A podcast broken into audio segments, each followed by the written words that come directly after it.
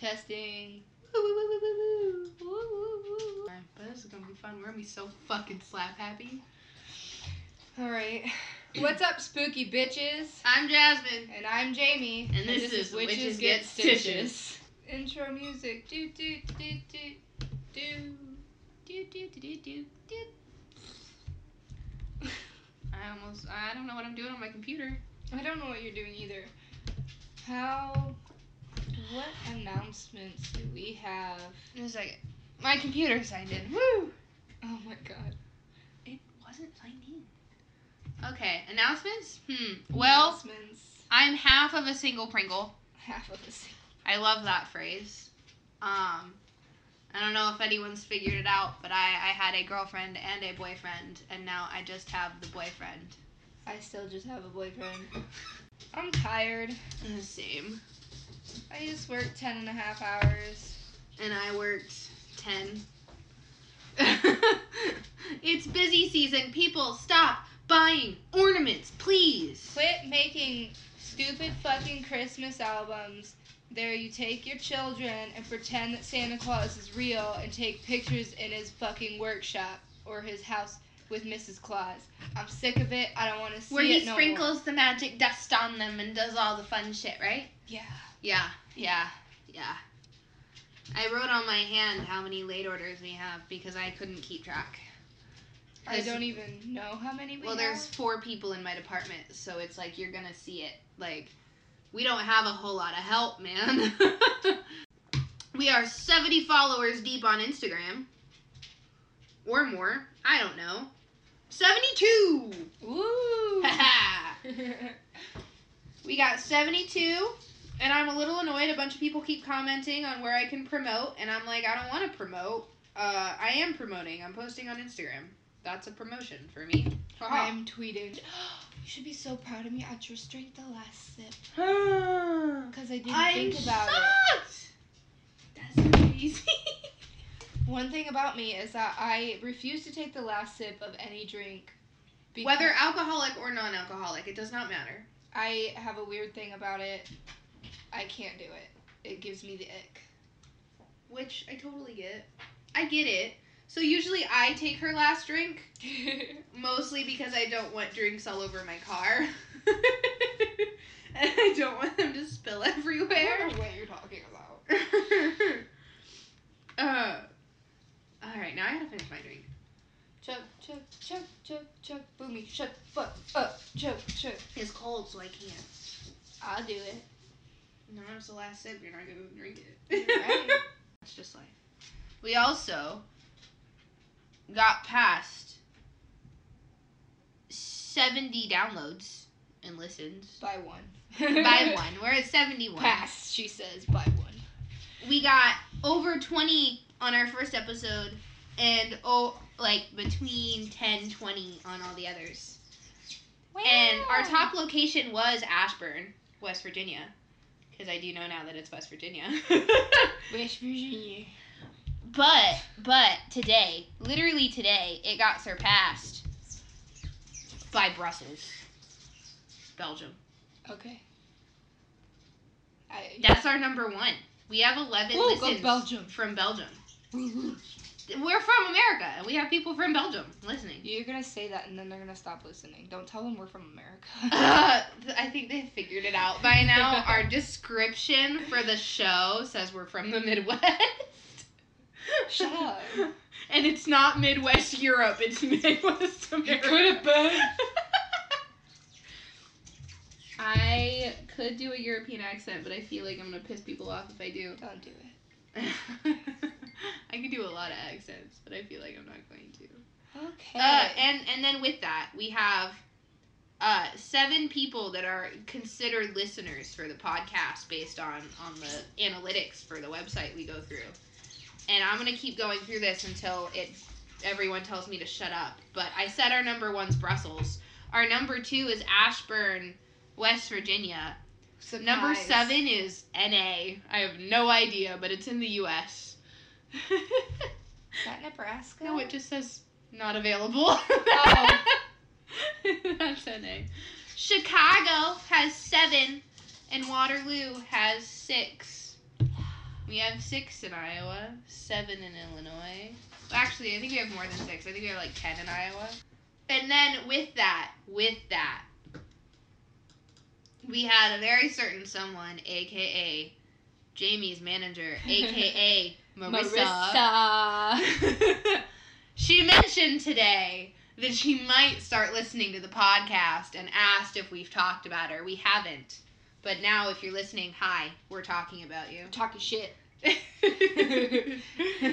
I said absolutely nothing. I'm drinking my apple cider, thank you. It's a virgin apple cider. A virgin apple cider. Because I'm like, I'm a virgin that drinks virgin drinks, that's just it. I mean, that a fucking lie. How is your day and how is your week going? I want to blow my brains out. You've just made the awkwardest eye contact with me after you said that. She's like, oh, you're going to be my new mom now. Cool. She already sees me that way. I don't know why she cares so much about me. I don't understand. I don't know. I really don't get it.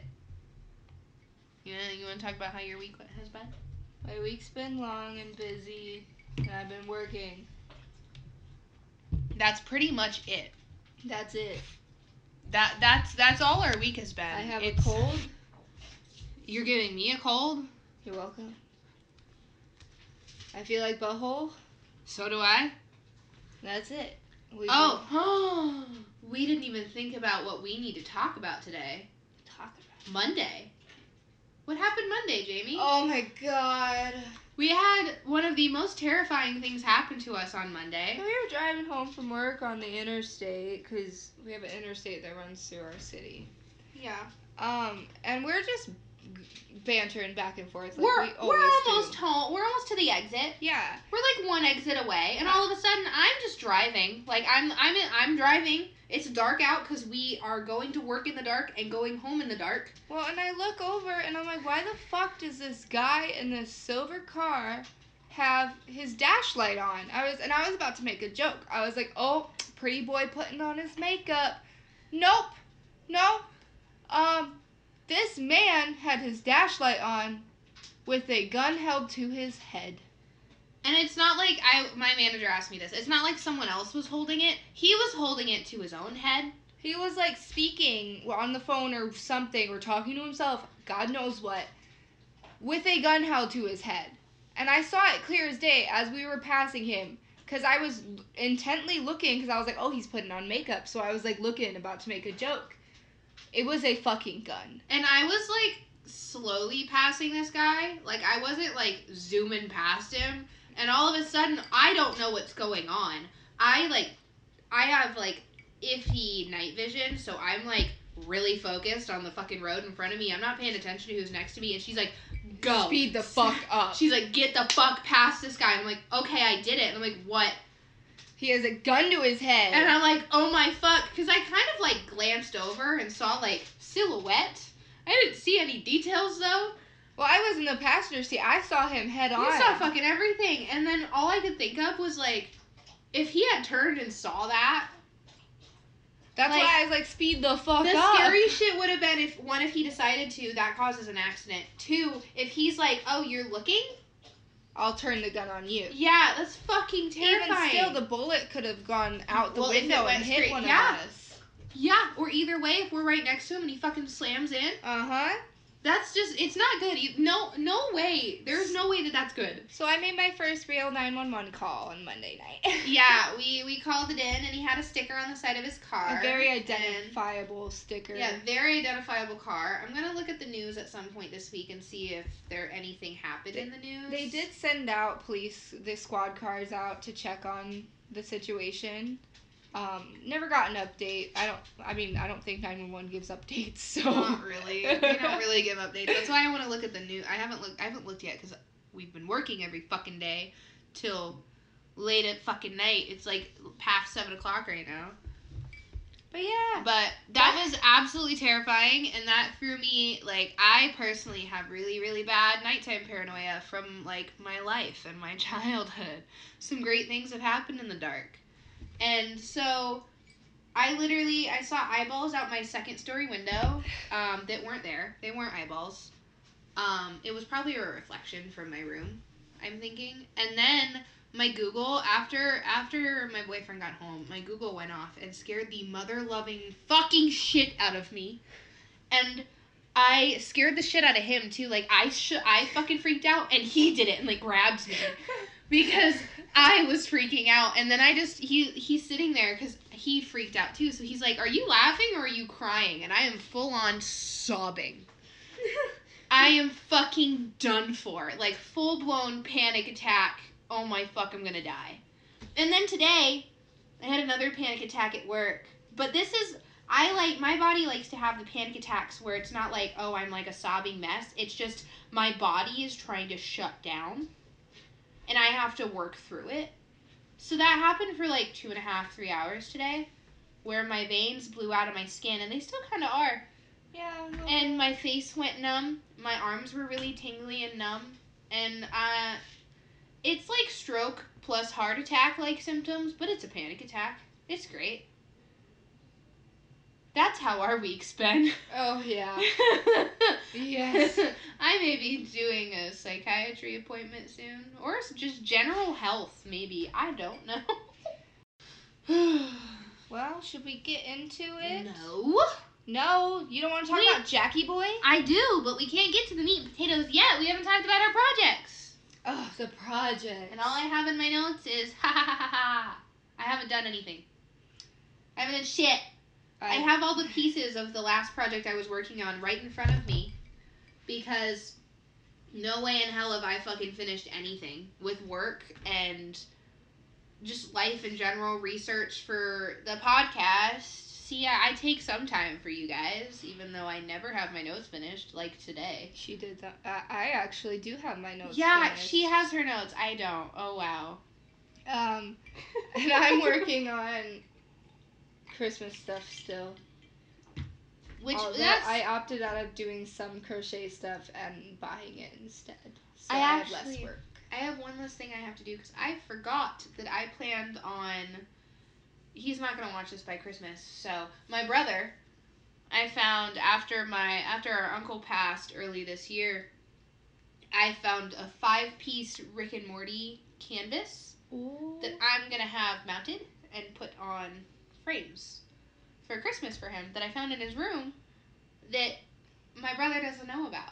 Nice. And he, like, ever since my uncle passed, has been fucking obsessed with Rick and Morty because he was. Yeah. So he's into all the shit that my uncle was into. So I'm getting that framed, and I completely forgot. So now I don't have to make him a beanie. Woo woo. Beanies are a lot of work. They are a lot of work. I don't want to do it. Yeah. I was going to make my brother one, but then I found an old Pokemon crochet project that I made that was finished. I was like, fuck it, this is what he's getting. Jackie Boy. Now we can get into the meat and potatoes. The meats and potatoes. I fucking love that phrase so much. I'm so happy. That's like our phrase now, is meat and potatoes. So, we are doing Jack the Ripper. Mr.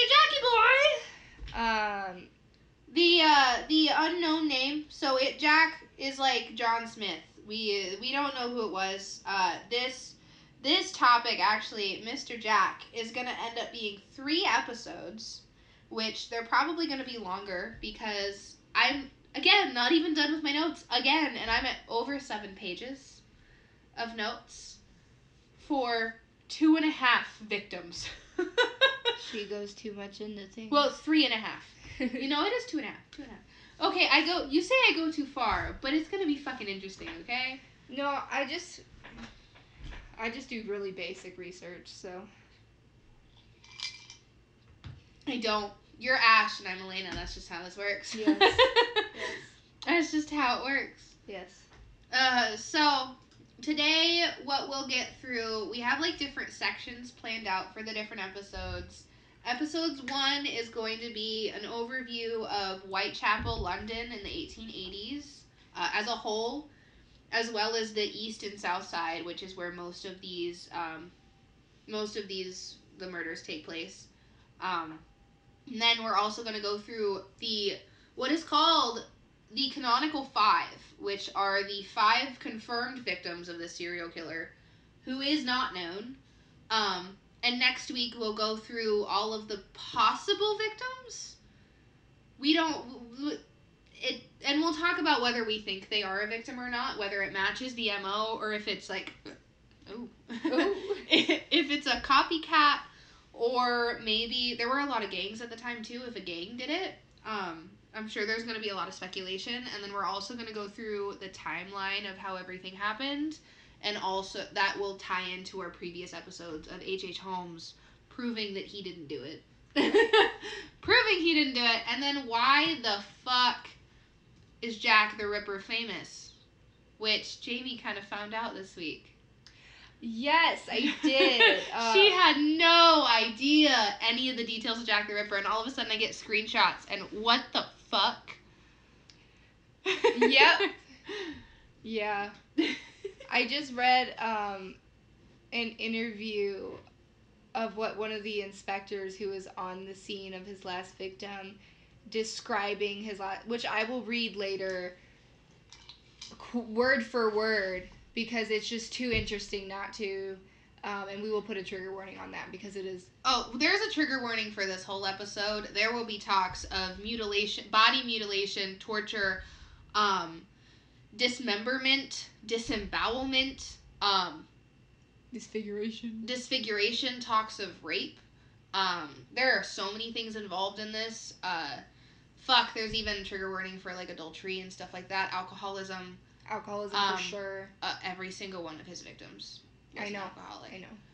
I know. Pretty much everyone, as far as I know. There is a lot going on. There's a lot of, like, very low-class, down-on-their-luck people that really just are in the wrong place at the wrong time. Yep, and he took advantage of that. Oh, yeah. Huge fucking advantage, man. Yes. And then... So, we'll talk more about what she's learned, because she did not realize why Jack the Ripper is so notorious. No. No idea. She had absolutely no clue, so I suggest this, and she doesn't know anything, and no, now she knows. No, this is all new, and I only know about a little bit. So. Yeah, you only know about one. You don't know about the rest. No. And then we'll take a little break and do Krampus, because no one... wanted to fucking vote on Instagram. Yeah, you're all fired. Yeah, you motherfuckers. No one voted on Instagram, so we decided on Krampus because Jamie wants to do Krampus. So we're going to do Krampus.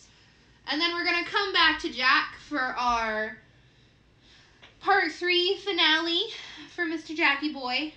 And we're going to go through all of the possible suspects and if we believe... Who do we think is the killer? And I only have 6 names down so far. There's like 15. Yeah. So, we'll get there. Yeah. Yeah, that's like our next month, I guess.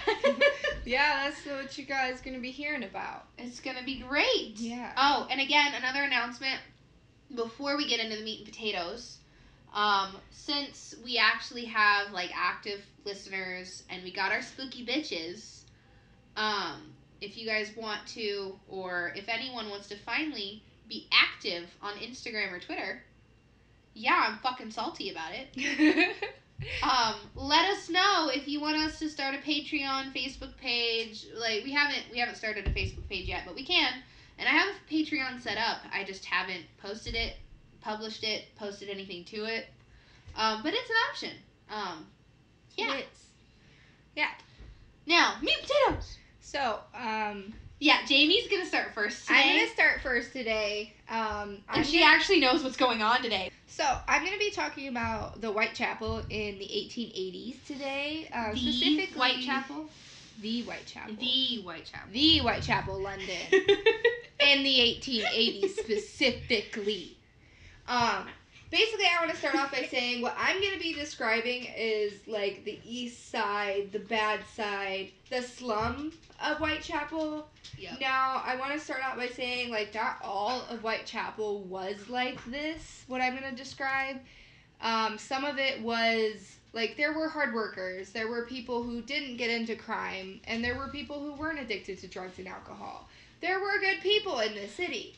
Well, it also doesn't mean to say that those people that were addicted or had issues were bad people. They just, it's the 1880s. They had a rough go of it. The streets were built like fucking like it was like a maze, a labyrinth. Yeah, it really was. Actually, if you go over to our Instagram, I posted a picture of a map of the city, of part of the city, where a few of the victims were found. And you could really see how intricate every one of those roads were. The amount of little alleyways and tiny little dark crevices and, like, creepy places where creepy crawly things and creepy crawly people go. Yeah. So, basically, I'm going to start off by setting the scene. Let's do it. So, Whitechapel in the 1880s, there were gas lamp lit streets, dark, damp alleyways. Children in the 1880s, around this time in London, were considered a burden on their parents' resources, and many died. Well, because also a lot before the age of 5. Yeah. A lot of people also had way too many kids. Oh, yeah. Way 2 out of 10 many. Children died before the age of 5 in London at this time. Yeah. Basically, it was not a happy place to plea. To plea. Not a happy... To pee, to be, to plea. Yes. To flee. So, London was not a happy place to be at this time.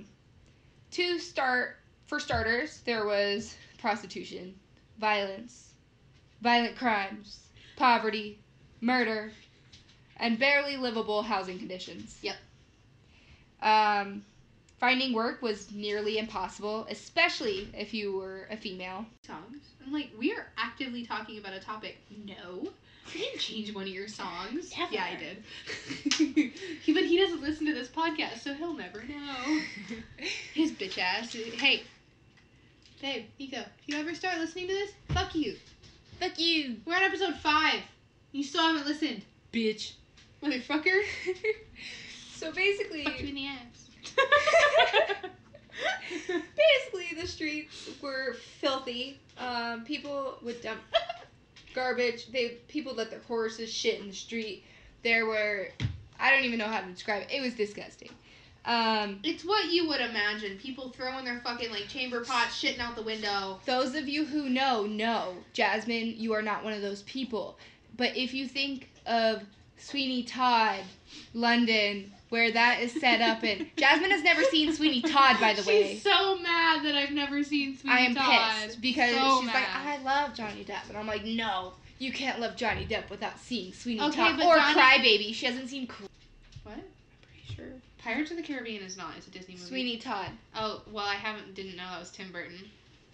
Anyways. I've seen other of his Tim Burton movies because, oh my god, he put Johnny Depp as the main character in majority of his movies. Another Sweeney Todd reference that I'm going to make is there was no fresh food, and all I can think about is Mrs. Lovett's pies. I've heard about that. I've never seen Sweeney Todd, but I've heard about it. I'm literally going to have to play you the song after this because it's like... it's just literally about a song. It's called The Worst Pies in London. Okay, but now we got to listen to it. So, okay, so, for those people, we're gonna cut that last part out. We just listened, she made me listen to The Worst Pies in London, the Sweeney Todd. I will say, I fucking love Helena Bonham Carter. Me too, oh my god. She's so great. She's gorgeous. And I've noticed that people give her crap for being with Tim Burton because, like, they liked his first wife a lot. And I'm like, I fucking love Helena. I love her in Harry Potter. So well. I love her in Sweeney Todd. I'm sorry, I love her as an actress. She's amazing. She's in so many things. She's even like super quirky in Ocean's 8. I think I've seen it. It's the female one. She's really fucking quirky in that. And I fucking love her. I also love Tim Burton and all that. And like this. Speaking of, they just came out with Wednesday. That dropped like a week or so ago. We're on episode 3. We're starting episode 4. Are you sure? Yeah, we watched 2 episodes. Oh, yeah, we did watch 2 episodes. We're on episode 4. And honestly, Tim Burton always crushes it. I don't care what people want to say. I like it. So good. But yeah, no fresh food, like Mrs. Lovett's pies. That's all I can think about when I... and then basically the air smelled like sewage. all the time. Well, you gotta think, people are throwing their chamber pots out the window. They're just shitting on the street. Yeah, like, people are just leaving this. A lot of people are living on the street, animals too. Dying on the street. People dying on the street. It probably took them days to clean that up. Like, it's like the same thing in Chicago at the same time. Yeah, it's nasty. So, like I was saying, finding work was almost impossible, especially if you're a female. It was much harder. The lack of work led to increased prostitution, which was at high demand at the time because it brought about an escape from reality. Because no one wanted to be alive at the time, rightfully so. Fuck, no one wants to be alive now. Hell, women were referred to as the unfortunates. They are the unfortunates. Yeah, and children. Children and women were the unfortunates. Women! Women? Woman. Women? Women. Basically, all women were, a lot of women who didn't have husbands or work at the time were prostitutes. Yeah. And basically what they had to themselves were the clothes on their backs, what was in their pockets, and money to spend on a bed to sleep at night. Or alcohol. Yes. A lot of them spent money on alcohol. A lot of them got men to buy them drinks, too. With the lack of contraception, is that how you say it? Contraception. It led to unorthodox abortions at the time. Dirty facilities in back streets, these abortions would happen. Just like the sex. You could see someone having sex, walk down the street, see someone having an abortion, right. Or having a child even. Like, well, and you can just imagine the STDs and everything just going around. Women would die from just infections or ingesting chemicals or poisons because of these unorthodox abortions. Or from where they work, that too. From where they work, whatever. Inside homes, inside workplaces, that sort of thing, was no less dirty than on the streets at the time.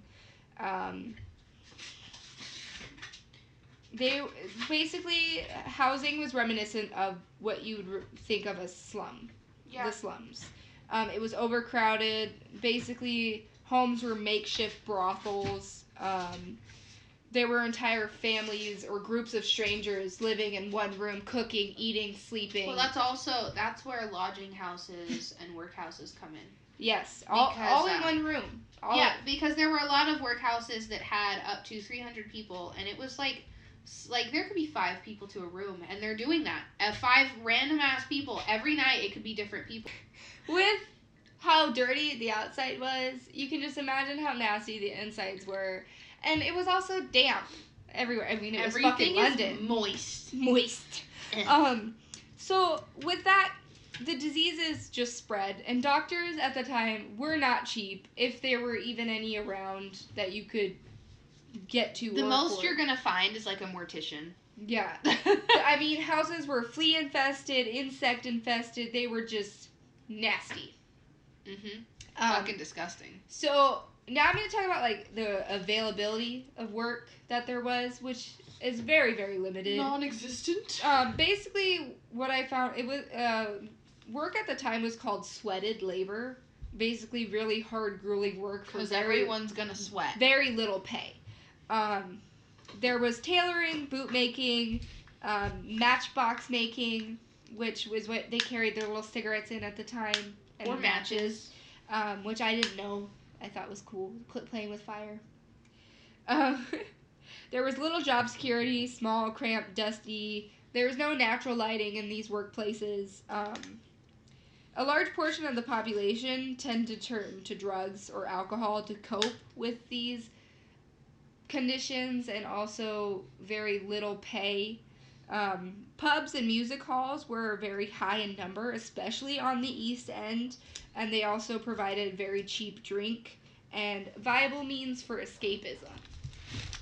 Turning page ASMR. As I light my fake nails on fire. Yes. That's basically the little amount of work that there was. Not a variety, not nothing. So prostitution was big because that's how women could make money. You take what you can get. You take what you can get, and that is what they could get at the time. Now, there's not to say that there wasn't hardworking people and law-abiding citizens, But that was just the time of the times. So crime and punishment, crime rates were at a very high. They were basically unmanageable by the police force in the 1880s. Yeah, because a lot of, like, the first crime a few of the crimes, or most of them, take place in 1888, but we're talking about the 80s as a whole.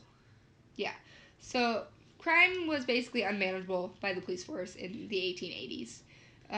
Street theft was very common. There was alcohol-related violence, gang crime. A lot of drunk and disorderly. Protection rackets. I don't know what the fuck that is. I don't either. I should have looked it up. I didn't. And women were left very vulnerable considering they worked on the streets. They were easy targets for assault, rape, and even murder. As we'll see. And to preface, all of Jackie Boy's victims were addicted to alcohol, which they were made to believe that they were easier targets for him. Oh, yeah. Especially once we really get into it, you will see, honestly, sadly enough, they really were easy targets. They were way too easy. Yeah. Police departments had no structure. Crimes were mislabeled. Evidence was going missing and tampered with. Bodies were being tampered with. Bodies. And, I mean, as we'll see, violent criminals, violent killers were left to roam the streets because they couldn't do their jobs. They weren't doing their jobs. There was no structure. Some parts of Whitechapel, the police were even afraid to go into because they were just a hot spot for crime. Oh, yeah. Because they didn't want to die either. Yeah, so with that setting the scene, let's get into Jackie Boy's... Get into his victims. Reign of terror. Get into our canonical five. Yeah. All right. Well, now it's my turn. Jasmine's turn. Now, this is really the meat and fucking potatoes. Just fucking wait, man. Our first victim has 4 pages all on her own. Oh, lordy. She has 4 pages to herself out of the 7 that I have. All right. So we are going to start with Mary Ann Nichols, also known as Polly. I have no idea why Polly. She was called Polly, but that's what she went by to her friends and family. We also have 2 Marys in this story, out of our 5. I will cover the next Mary when we get to our last. We have a Mary at the beginning and Mary at the end. We have 2 Marys. And I will be reading the quote from the police officer at the time. I have a lot of quotes. Just you fucking wait. Also, speaking of, we got a lot of our information from one website. I used 2 different sites for my research. I used jacktheripper.org and the casebook.org. For Jack the Ripper. And I used one of the same ones that JackTheRipper.org did, and then I used JackTheRipperTour.com blog, and, like, what it was really like to live in Whitechapel, London in 1888. Yep, sounds about right. That's what I used. And I also watched some of the YouTube videos on JackTheRipper.org for Marys. I did not watch YouTube videos. I just read. I watched like half of it and then fell asleep. You sounded so excited to watch it too. I was, but I was really fucking tired too. Well, I get it. We're working long ass days. Feeling good. But where were we? Okay, Mary Ann Nichols. She was born Mary Ann Walter to Edward and Caroline Walter on August 26, 1845. And here we do have a lot of addresses. Oh. The amount of addresses that I have, fucking insane. So she was born at Dawes Court off of Shoe Lane in London. I have no idea where that is, but if you're from London, hi, you may know where that is. First victim was born there. And she was the second of 3 kids. She's a middle child, like me. Yeah, she is a middle child. We don't know a whole lot about her childhood, other than a couple little mini details. We know that she has a small scar on her forehead from an injury, and she had a little teenage romance going on with a boy named Thomas Stewart Drew that ended in 1863. What the fuck? I had a typo in my notes. And after this, after her little romance teen high school bullshit, she met William Nichols. If you heard the last name, obviously they got married. January 16th, 1864. And another address in the Church of St. Bride's on Fleet Street. Fleet Street. Where they're actually, if you go to London and you go to Fleet Street, there's a plaque of their union, which is a little weird, coming to find out that they get divorced. Oh. But there's a plaque of their union. And she was 18 when they got married. I don't think he was much older, but I didn't look up. So that's pretty typical 18-year-old being. Yeah. Married. Just like younger. Thinking about timeline-wise, though, too, because a lot of these women, when they were murdered, were about 45. And once they got married, they ended up living on Bouverie Street, which is right off of Fleet Street, where they got married. So this is very close. She hasn't moved very far. Mm-hmm. And they didn't live there very long, as they ended up moving either close to or in with her father in Walworth, London, which is down by the river, as I saw. And over the next decade or so, I think it's a little more than a decade, they had 5 children. Ew. Edward John in 1866, Percy George in 1868. Percy George. That's a hell of a name. Alice Esther in 1870. These poor children. Elizabeth Sarah in 1877. Just let me give you 2 first names, all of you. Yeah, every single one. Henry Alfred in 1879. All of the 2 names, all of them have 2 names. Literally every victim, their child has like 2 names. My boyfriend, Eddie Daniel. Mine's Jasmine Marie. Don't mind me, I'm also breaking off my nails as we talk because they're annoying at work. And before Elizabeth was born, so before the last 2 children, in 1875, they ended up finally moving out on their own, away from her father, into Block D of the Peabody buildings in the South Park district of South London. So a lot of south. That's all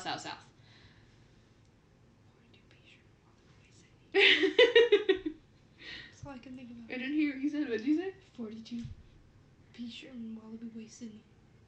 Fucking Nemo making her way in. All because of Peabody.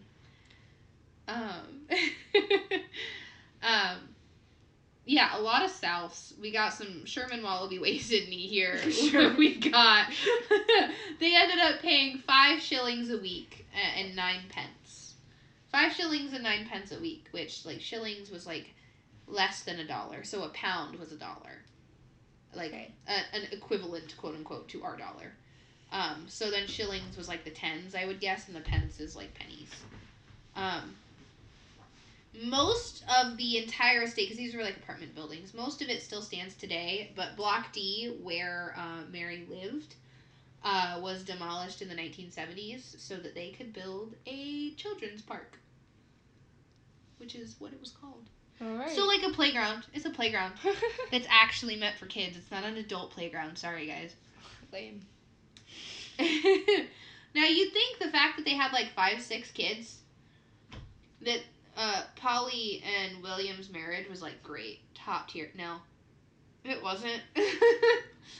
But at some point during their marriage, near the end, and about a little bit after they had Henry, or around the time they had Henry, William decided to have an affair with the woman that helped birth Henry. So they're, like, basically their midwife. That's the word. He had an affair with their midwife. What the fuck? Yeah. No. And it got so bad that at this time it was also reported that Polly started drinking extremely heavily. That's how she got away from it. She drank. No surprise. What are we doing right now? This is a sign of the times.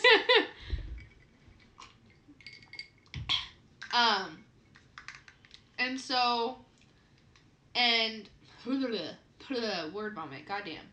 So, Polly began drinking extremely heavily, and Edward, Polly's father, mentioned that, William even left her to go live with this woman for a time. While they were still married. Ew. So no wonder their marital problems went to shit. No wonder their marriage ended. Yeah. So, William, once they decided to separate, in September of 1880, William decided to blame it on Polly's drinking. Of course. Not the fact that he had an affair. Typical man. Which is when she started drinking. And then after this, Polly was like, fuck it, I'm done. She left. She moved out and left all five. You go, girl. Left all five of her children behind. You go, girl. You would say that. Well, honestly, with the times, I understand her being like... How is she going to provide for five fucking children as a... Well, single. She wouldn't provide. She's a housewife. Exactly. She wouldn't provide anyways. So she ended up leaving her kids behind and took her eldest, Edward John, to stay with his grandfather, who he stayed with for until he moved out on his own. Okay. He never went back to his father or his mother. His mom, Polly, never really saw her kids again. Which is sad because also you'll see like it's partially William's fault. She never really saw her kids again. And after the divorce, you'll see that over time, like, in the 80s, like, around this time, marriage, if you get a divorce, the husband still has to pay for your shit. Yeah. Because women can't really work anyways, as is. And they're just not going to make that much. Yeah. So, no. William was obligated to pay 5 shillings a week to Polly. And she was homeless for a time and ended up finding herself at Lambeth Workhouse at Elephant and Castle in South London. That's the street names. Elephant and Castle. Most of the street names were changed nowadays. Well, a lot of them have been changed. With maps, you can see where, like, certain things took place. Yes, there are a lot of old, like, maps of mapping out where everything was. There's actually, I've played this, a board game and, like, an RPG kind of game where one of your party is the murderer. One of you, and, like, different ones are investigators and different people that were a part of these murders and, like, investigating the judges, the morticians, all this shit. And you have to try to chase them through this labyrinth of a city. Oh my god. Like, it has the map on the board, and you have to chase them through and find them. And here's the thing, though. You don't know who the killer is in your group. Oh. So you have to try to figure out who's lying. Because one of them's pretending to be someone else, and they're not. And they're going to try to lead you away, so you don't know what's happening. So you keep trying to lead people away, and they're still killing while you're doing this, and it's so fucking cool. But yes, there's even games of looking through all this shit. Geez. It's amazing. So, and this is where we get into workhouses. Workhouses were basically... Wormhouses. Yeah, apparently I typoed it, and then she typoed it, or we both typoed it. We did first. And so they're wormhouses now, which honestly, they kind of fit. This is where you would get lodging, and you would have issued uniforms and clothing, in trade for work. This is where the matchboxes and all these were made. It's like a sweatshop. If you've ever heard of a sweatshop, that's just where it happened. And it was mostly for women because women at the time couldn't get a job anywhere else, really. They couldn't have a quote-unquote sophisticated job. No. Most of them were uneducated. You'll find a lot of them had missing teeth. Even some of our victims had missing teeth. And so she worked at this workhouse until May 31st in 1881, which at this time she decided to leave and live with a man that we don't know who it was. It's kind of insinuated that he was like an 1880s pimp. Even though pimps weren't a thing back then, technically. And even though they were divorced, William had seen that she was living with another man and said that she was immoral, basically calling her, like, a sex worker, a prostitute. Fucking man. And used this as an excuse to stop paying her allowance. He stopped paying her. And so then she decided to go to the authorities. I just scratched my nose with my broken nail. Authorities. And appeal the halt in income. But she ended up losing the argument with William saying he's stuck with the kids and she's with another man. Why can't this guy pay for her? Like she's property. So after this, Polly and William never really saw each other again. The last time they ever saw each other was 3 years before she died.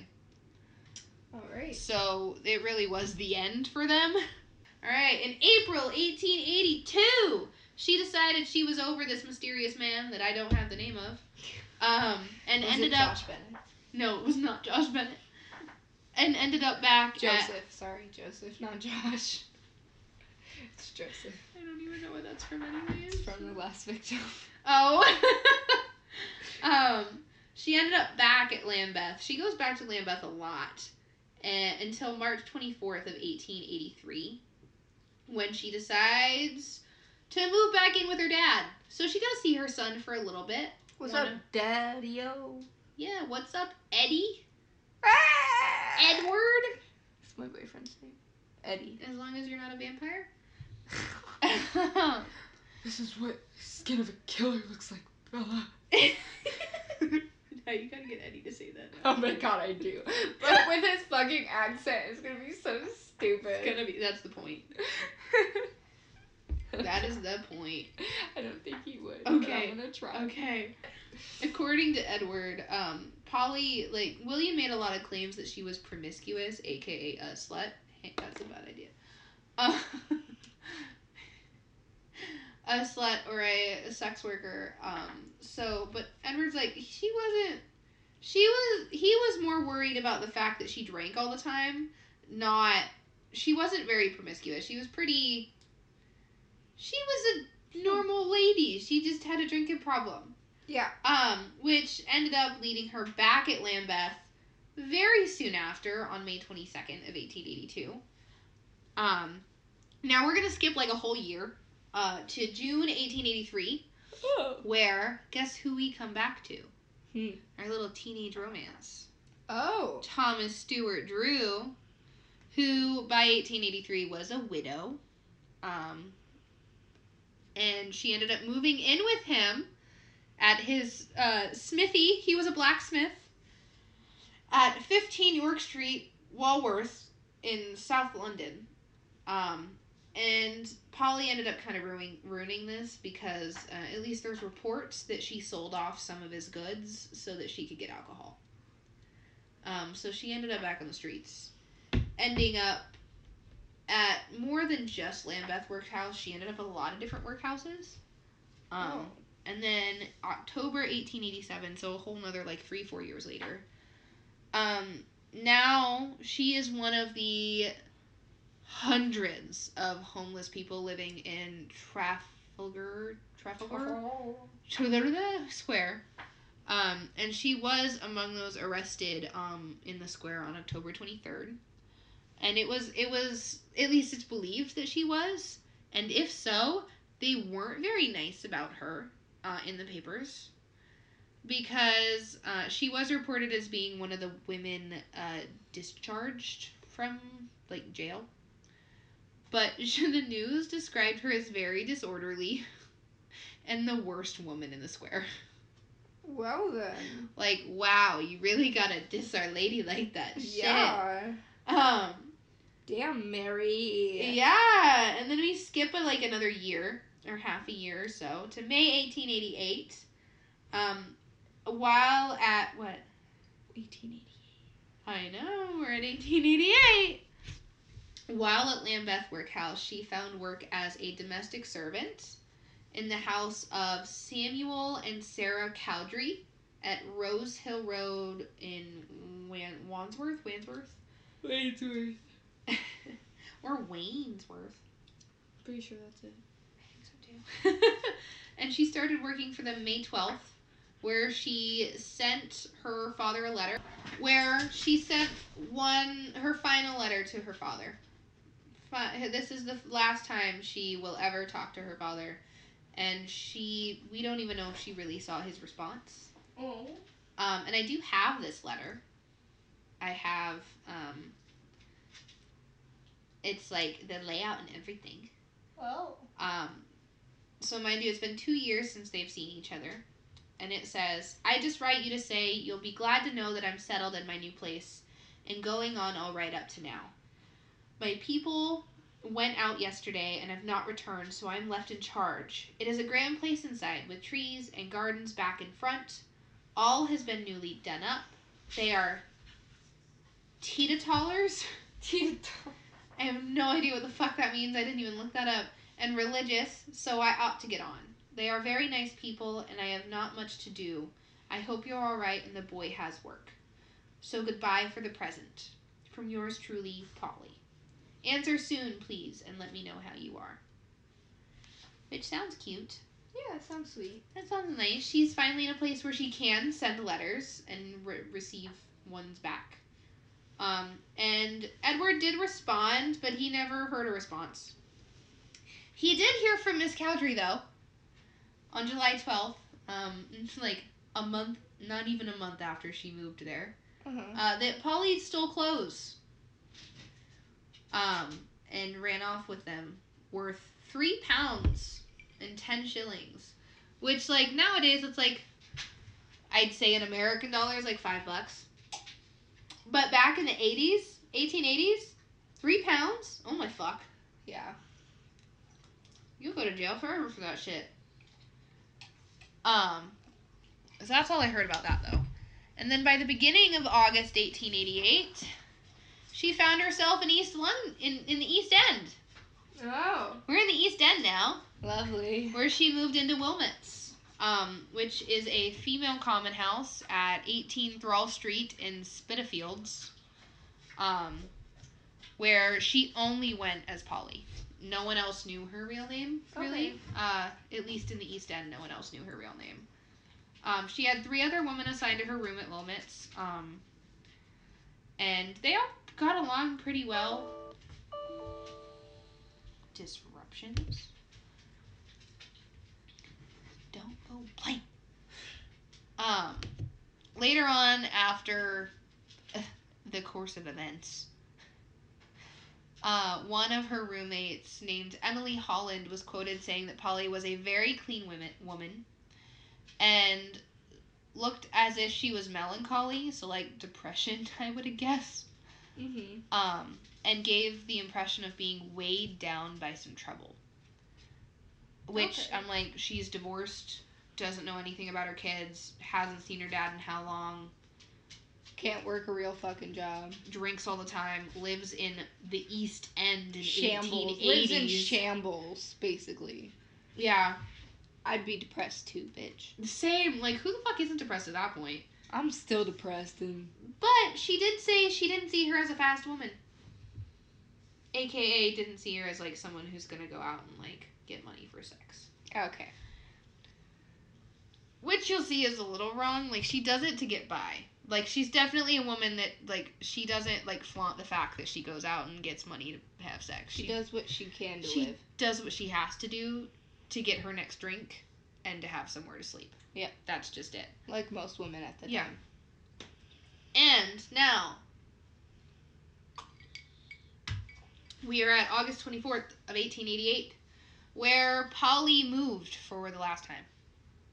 She went to a mixed-gender lodging called the White House at 56 Flower and Dean Street in Spitalfields. And this is where she spent her last birthday. Her birthday was August 26th. That was her last one. And now we're going to end up going through the course of events of her last hours and her last day. All of it happens in the matter of an hour and a half. Oh, wow. And I think it goes between 9... The course of events I'm going to go through is, like, 9 p.m. to 4 a.m. She's found at 3:30 a.m. Like, it's very fast, and you'll see it. There's so many details in such a short span of time. So on the afternoon of August 30th, there was a ridiculous thunderstorm that lasted, like, all night. All over the East End, and it flooded a bunch of homes, leaving a lot of people homeless, because I would assume there aren't a lot of basements. No. And also, like, a lot of people only live on one floor.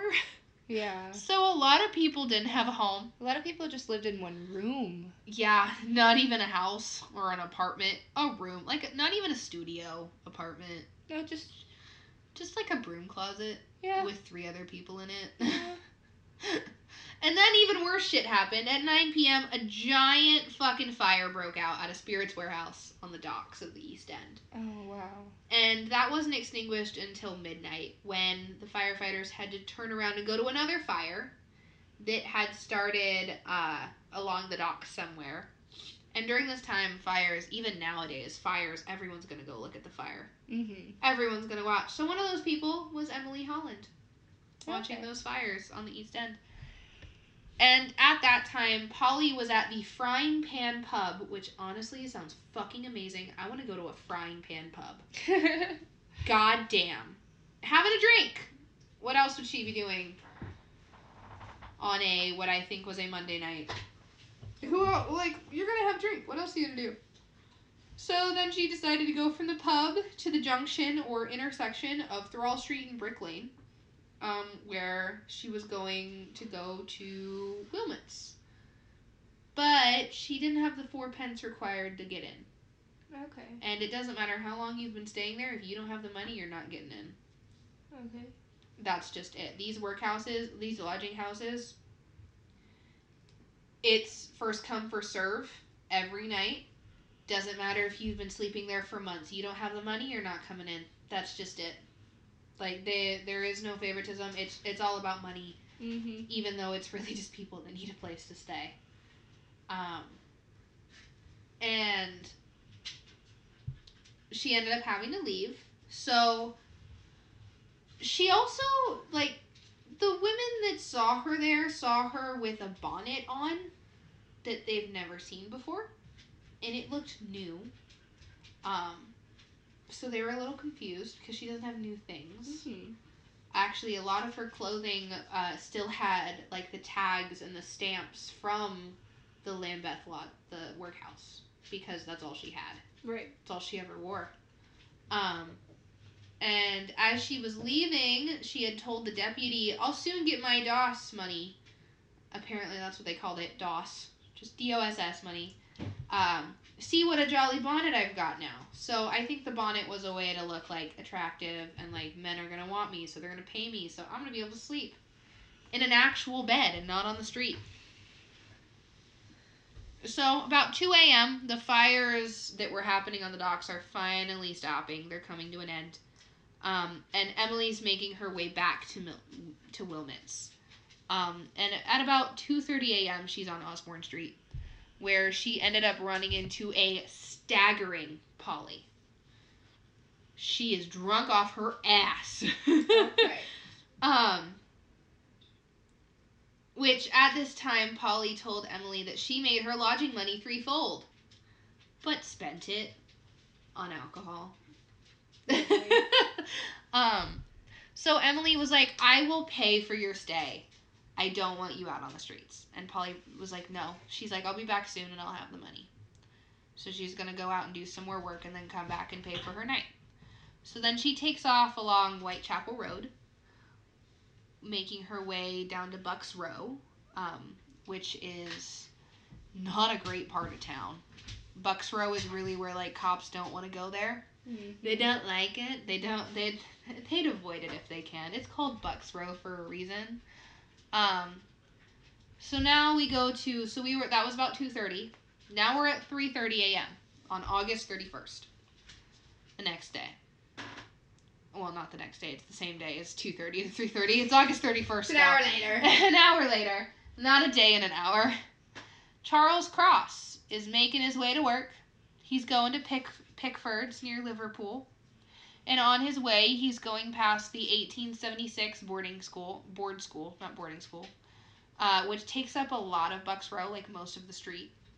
And he ends up noticing across the street, as he's walking, there's a bundle of things on the ground. Mm. And it looks like a piece of tarpaulin, which apparently is useful to whatever job he has. So he's like, "Fuck it, I'm going to go check it out, see if I can take this to work with me." Which might get him some extra money or... I don't know, brownie something. Points. Yeah, brownie points. Give him something. Little did he know, that was not tarpaulin. It was Polly. Oh. And as someone else walked by, one of his other buddies walking to work, Charles didn't want to investigate alone, so he called him over, and he's like, "Hey, let's go look at this thing." So they come up and they look and they notice that there's a woman lying on her back with her legs straight out and her skirt is raised almost all the way up her waist onto her torso. Cross touched her and could tell that her face was warm, but her hands weren't. And came to the conclusion that if she was alive, she was just barely alive. Okay. But the men did not want to be late to work. So they put her skirts down to protect her modesty and left. Wow. And agreed that they would tell the first cop they saw. Such a gentleman. Such a gentleman. They pulled their skirts down. Oh, wow. All of them. Cover that modesty. You want to know what they didn't see? You want to know what they didn't see? I have a feeling I know. Her throat was cut. Yeah. She was dead. Yeah. But it wasn't just cut. She was almost decapitated. Wow. But they didn't notice with how dark it is in Bucks Alley at 3:30 a.m. I imagine. They just saw her legs and part of her body, and they felt her face. Didn't care to look in between. Where there was a giant gap where her head was almost gone. And so they left, and later on, Police Constable John Neal was making his way past the board school, where he was the first one to notice that Polly was not alive. And later it is quoted that he said, "There was not a soul about. I had been around there half an hour previously and saw no one then. I was on the right side when I noticed a figure laying in the street. It was dark at the time. I examined the body by the aid of my lamp and noticed blood oozing from a wound in the throat. She was lying on her back with her clothes disarranged. I felt her arm, which was quite warm from the joints upward. Her eyes were wide open, and her bonnet was off and lying at her side." There's a lot of quotes on how the bodies were positioned and how they looked. Yeah. Like, so many. It's very thorough, and I'm like, wow, it's insane. Especially for the fact that they didn't catch the guy. Yeah, no kidding. All of this is so thorough. So he calls reinforcements. And by 4 a.m., Dr. Llewellyn, that's what I'm gonna say. He was there. He was on the scene, ready to go. Once he arrived, Polly was officially announced dead due to the giant gaping hole in her neck and the huge wound that almost completely cut off her head. So is that the only thing about her body? Nope. Okay. We're not done. Okay. There's stuff that even Dr. Llewellyn doesn't notice. We'll get there. Yeah, just you wait. So that Cross failed to notice. The man walking by earlier failed to notice that her throat was cut. So as he is, the doctor is continuing his examination, his initial examination before the body is removed. Her body and legs were still warm, so she had died very recently. But her wrists and hands were cold, so it was the process was beginning. Yes. The decomposition and all of that, it was starting. Her body was starting to cool down. And he decided she hadn't been dead for but like half an hour. Between an hour and half an hour, she just died. And after that, her body was taken to the mortuary where the doctor was going to be able to perform a more thorough examination. They did notice as they were picking her up that her back was covered in blood.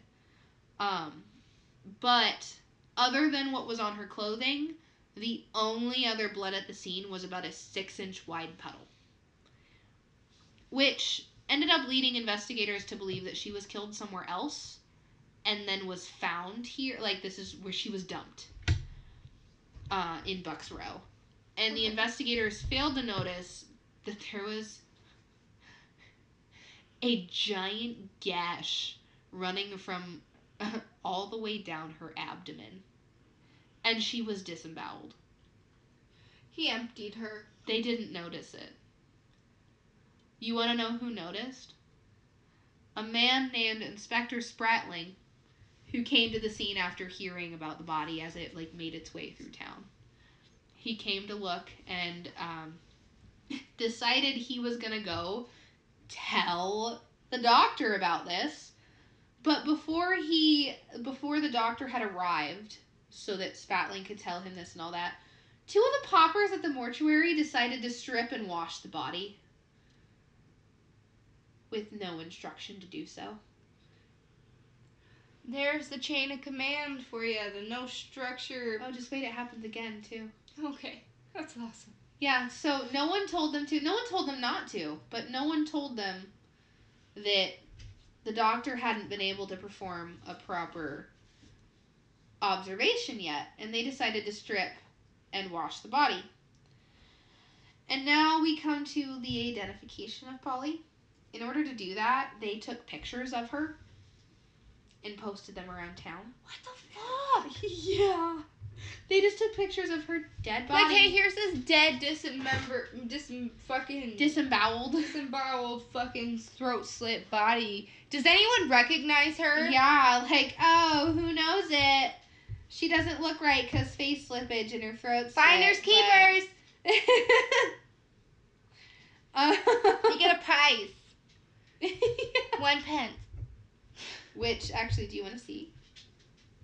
There's pictures. Yeah, my fucked up brain does want to see. Also, they're not bad. I think we might need to start recording. Like, I'm going as fast. I'm almost through the first one. I know. I'm just saying I'm not going to be able to last throughout this whole episode tonight. I know. And that's one of the drawings they posted. She ain't pretty. Most of these women are not the prettiest. Most of them are shorter, alcoholics, missing some teeth.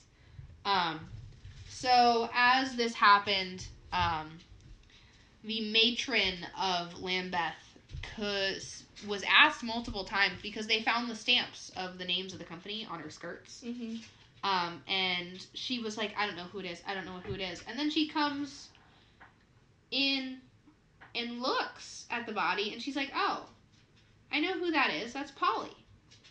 Even though she said she didn't know who it was multiple times. She had seen her body twice and said she didn't know who it was. And then she's like, oh, that's Polly.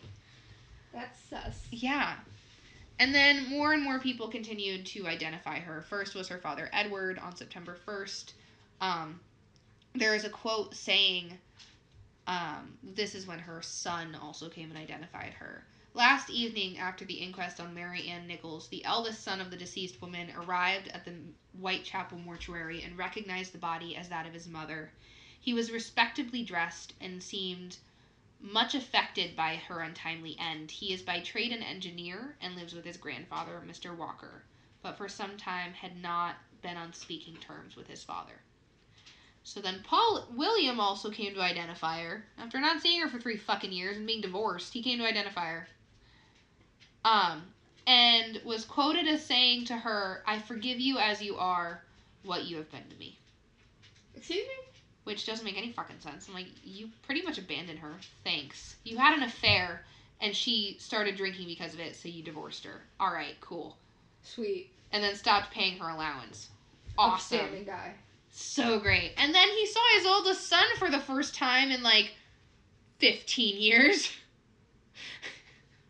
And he didn't get to know him. He didn't raise him. He didn't know anything about him. He was like, you did a good job to Edward. Saying, you did a good job raising my kid. Yeah, you had 4 others to raise, but you had 5 children. You didn't just have 4. You had 5 kids. There was also a report on her funeral, saying that she was killed on Bucks Row Friday morning. The arrangements were very simple, and her hearse was taken down Hansberry Street, which the crowd was insane for her funeral. Like, taking her to her grave, there were thousands of people lining the streets as she was taken away.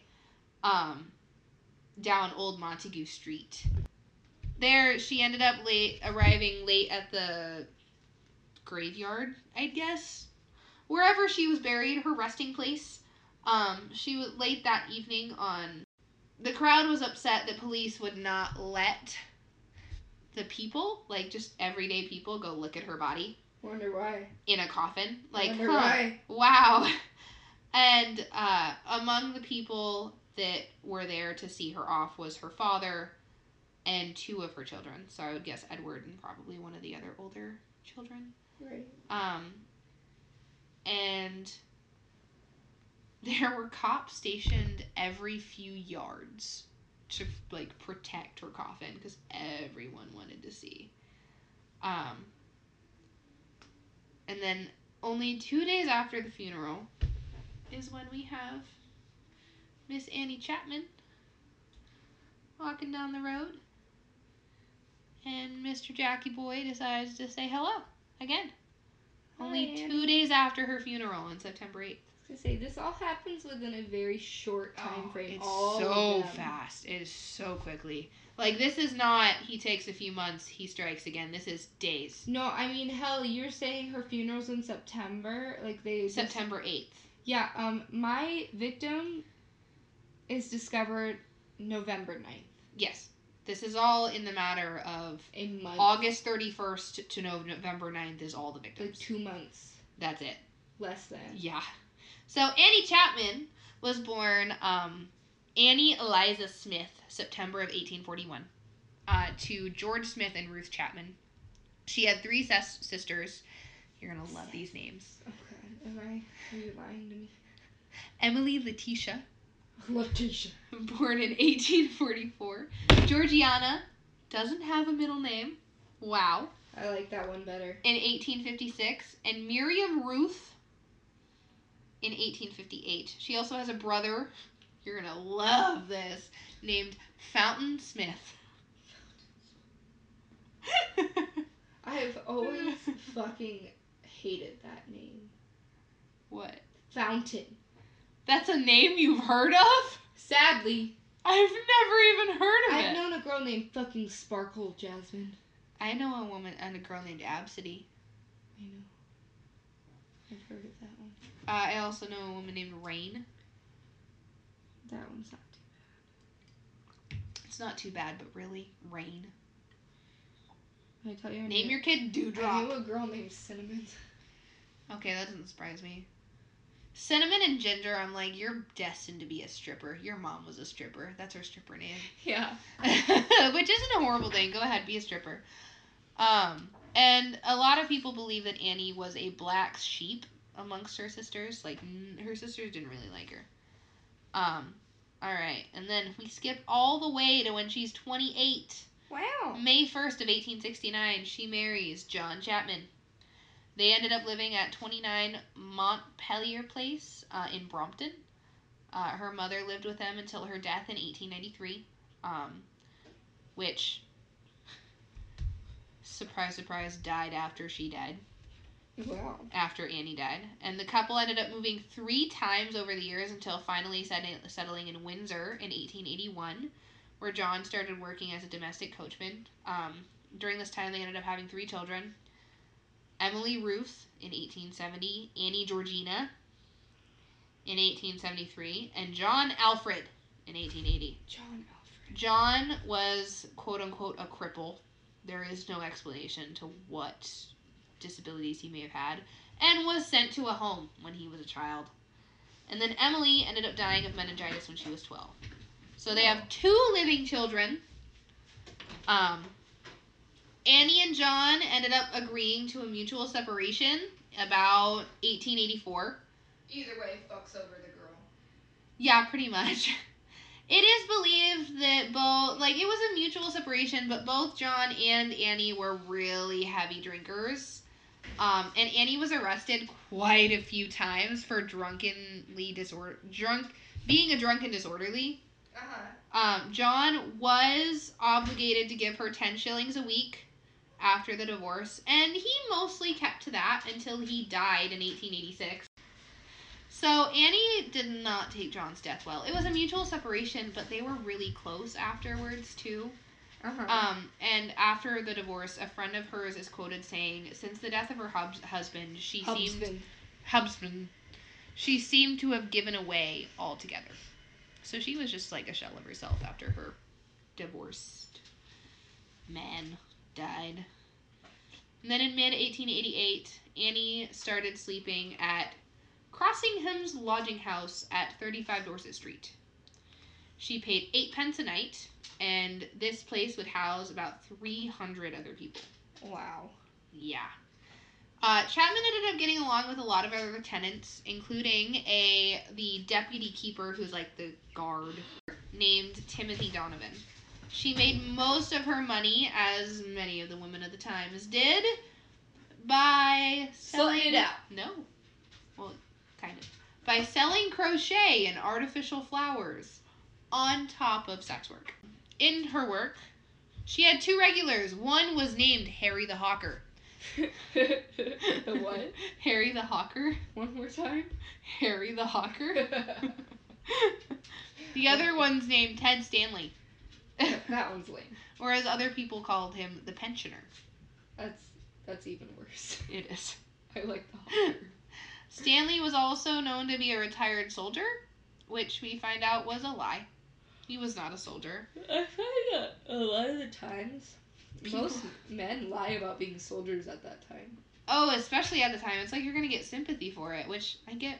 Cool, I guess. Like, I don't. Nice. I don't even fucking know. So that, you know. In reality, he was a bricklayer that lived at Osborne Place in Whitechapel.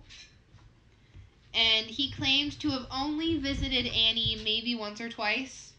But Mr. Donovan, the deputy here, was like, he was here between, like, Sunday through Monday. Like, he was there all fucking week. Or, like, Saturday through Monday. He was there half the week with her. Not visiting her maybe once or twice. And it seemed that the only trouble Chapman really found herself in was when Stanley was around. A fellow lodger by the name of Eliza Cooper had lent Annie a bar of soap that Annie ended up giving to Stan. She dropped the soap. Oh, no. Into Stanley's hand. And gave it to him to use for a shower or something. And over the next few days, Emily got mad because Annie wouldn't give her fucking soap back. That's bullshit. So Annie finally had enough and got mad and threw a halfpence at her. So like a penny, basically. Told her to go buy more fucking soap. She's like, go fucking buy soap. So that caused some issues. And in a pub a few nights later, they ended up getting into a fight. Bro. It literally. So Annie slapped Eliza because she was pissed, even though she's the one that stole the bar of soap. She didn't pay for it, technically. So, honestly, Eliza can shut the fuck up and leave it alone. And Eliza returned the slap with a punch to the face and a punch to the chest. Damn. It was believed at the time that Eliza may have been suffering from syphilis. Ew. And possibly also tuberculosis. Ew. So. She needed that soap. She did not. Yeah, she did. But she gave it to Stanley anyways. She needed that soap, man. But, so, she didn't, like, her condition only got worse after this. Her face and chest were extremely bruised. Even, there were still bruises during her post-mortem exam. They were still there. And after this altercation, Annie met with a friend named Amelia Palmer, where Amelia was like, oh my fuck, your head and your chest look horrible. Thanks. You don't look great. Like, you're not doing too hot, honey. You're a hot mess. And then she saw her the next day, and Annie was completely pale and looked absolutely horrible. Completely, like, absolutely sickly. And Annie did admit that in the next few days, if things didn't get better, she's going to go to the clinic. Go to the local ward and get checked out. Which wasn't cheap. No, that's why she really didn't want to go. Which is also why a lot of people got sick and died, because they couldn't afford the doctor. She did admit to Amelia that she had no food. She hadn't been eating, which does not help her declining health. So Amelia gave her friend 2 pence to go spend on food. And 2 days after, they meet again, and Annie looks even worse than before. And she did complain to feel too ill to do anything. And that was going to be the last time Polly saw her. Not Polly. Amelia. Palmer. That's why I said Polly. Palmer saw her friend. September 8th, 1888. I don't know why I typed 1881. Just before 6 a.m., a man named John Davis opened the back door to Hansberry Street. And John Davis, he's an old man. Old man. He's a good old man. He was horrified by what was in his backyard. Looking at him, was a deceased Annie Chapman. Oh, in his backyard? In his backyard. Good morning, sir. Have a cup of coffee and a dead body. He's about to go to work, and he walks out the back door to her. Dead. Staring at him. Hey, boss. I'm not coming. So her head was turned toward the house, and her skirts were pulled up to her waist again to show her red and white striped stockings. It is a common theme. Her handkerchief was wrapped around her neck with her hands and face covered in blood. I will say, a lot of people think that the handkerchief was to, like, cover the mark, like, the cut. No, she was wearing it before. I was gonna say, I don't think he shows any He didn't care to cover it up. Or even hide it from anyone. He wanted this sign of, like, wounds or, like, cover up a body or to dress them after sexual assault is, like, a common sign of remorse. Yeah, like, you're trying to protect their modesty when they're dead. They don't have modesty. Which is not something I see in this guy's MO. Oh, absolutely not. She was wearing this handkerchief well before, like, before she died. People saw her wearing it. Yeah, it's not... he definitely didn't put it on her. Her body was described as being placed between the steps and the fence with her head turned towards the house. And her hands were, as I said, covered in blood. And they were raised and bent as if she was, like, grabbing at her neck. Like, not, like, up above her head. They were like this. Like, she was struggling. Like, she may have been alive when her throat was cut. Yeah. Or maybe she was strangled before her throat was cut. Or both. Or she was trying to stop it for the bleeding. Yes, as he was cutting her head off, basically. Damn near, yeah. The slurp.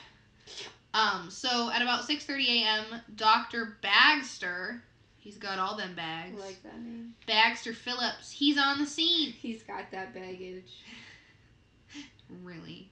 And he described what he saw. And he saw that she was obviously beyond any medical help. He is quoted as saying... Really? Who would have thunk, right? Quoted as saying, the left arm was placed around the left breast, the legs were drawn up, the feet resting on the ground, and the knees turned outwards. The face was swollen and turned to the right side. The tongue protruded between the front teeth, but not beyond the lips. The tongue was evidently... much swollen. The front teeth were perfect as far as the first molar, top and bottom, and very fine teeth they were. That's really weird. She had great teeth. Cool. Nice. The body was terribly mutilated. The stiffness of the limbs was not marked, but was evidently commencing, aka lividity, like the rigidity, rigor mortis. Got it. Was starting. He noticed that the throat was dissevered deeply. That the incisions through the skin were jagged and reached right around the neck. On the wooden paling between the yard in question and the next, smears of blood corresponding to where the head of the deceased lay were to be seen. These were about 14 inches from the ground and immediately above the part where the blood from the neck lay. So, like, splatters. Okay. Meaning she was not dead when he cut her throat. No. Because the blood was still coming out. Right. So, after this, with Polly's murder still really fresh in their minds, they're like, no one is touching this body until we get it looked at properly. A full examination. Don't strip and wash it, bitch. Do not touch this fucking body. Guess what? Oh, no. Two nurses didn't listen. They stripped and cleaned the body before Dr. Phillip got there. Oh, my God. Yeah. I wonder if that was on purpose. I'm really wondering if someone came in and told them to do it. See, that goes along with my theory that I'm going to talk about later. Because there are I don't remember which one of these victims, but there is a suspect that may get talked about that I think when they found Polly's body... was like, oh, you better go check that out on this street. They never checked in on the guy. They don't even know the guy's name. There's no official reports of it happening. Nothing. Now, we are along to number 3. That was it for number 2. That was it. We're back, spooky bitches. Oh, we totally didn't record for like 5 days. Almost a week.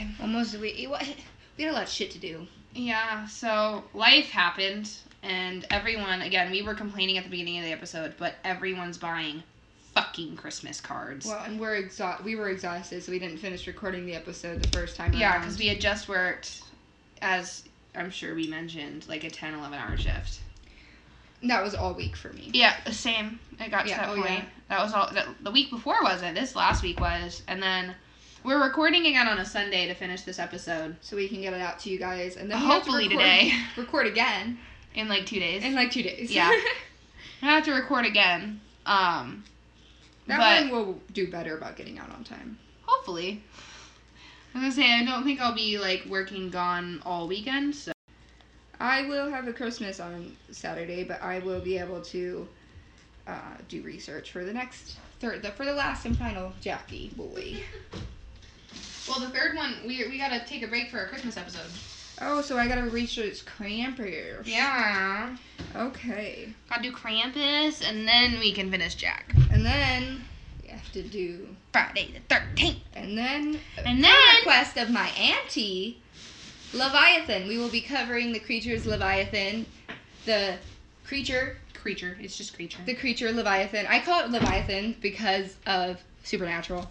I am a huge Supernatural fan. What do you mean that's how you say it? I don't know.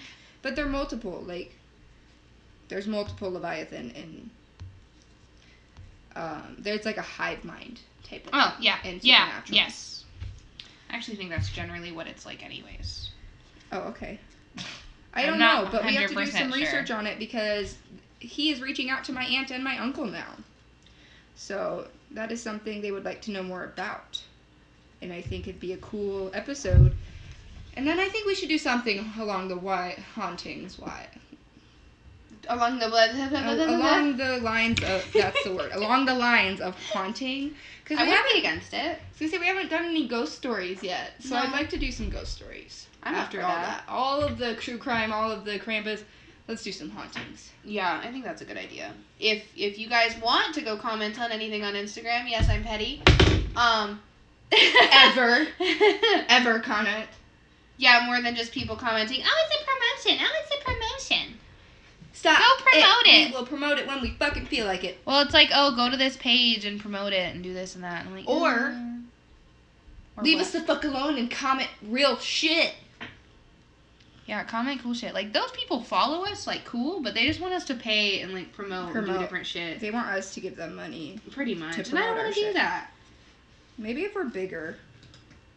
Maybe. Well, also, that's when it gets into, like, sponsorships and shit, once we're bigger and all that. Like, once we actually want to do that shit. Mm-hmm. So, yeah, we're back here on a Sunday. I guess since it's been a whole week, what did we do? We worked.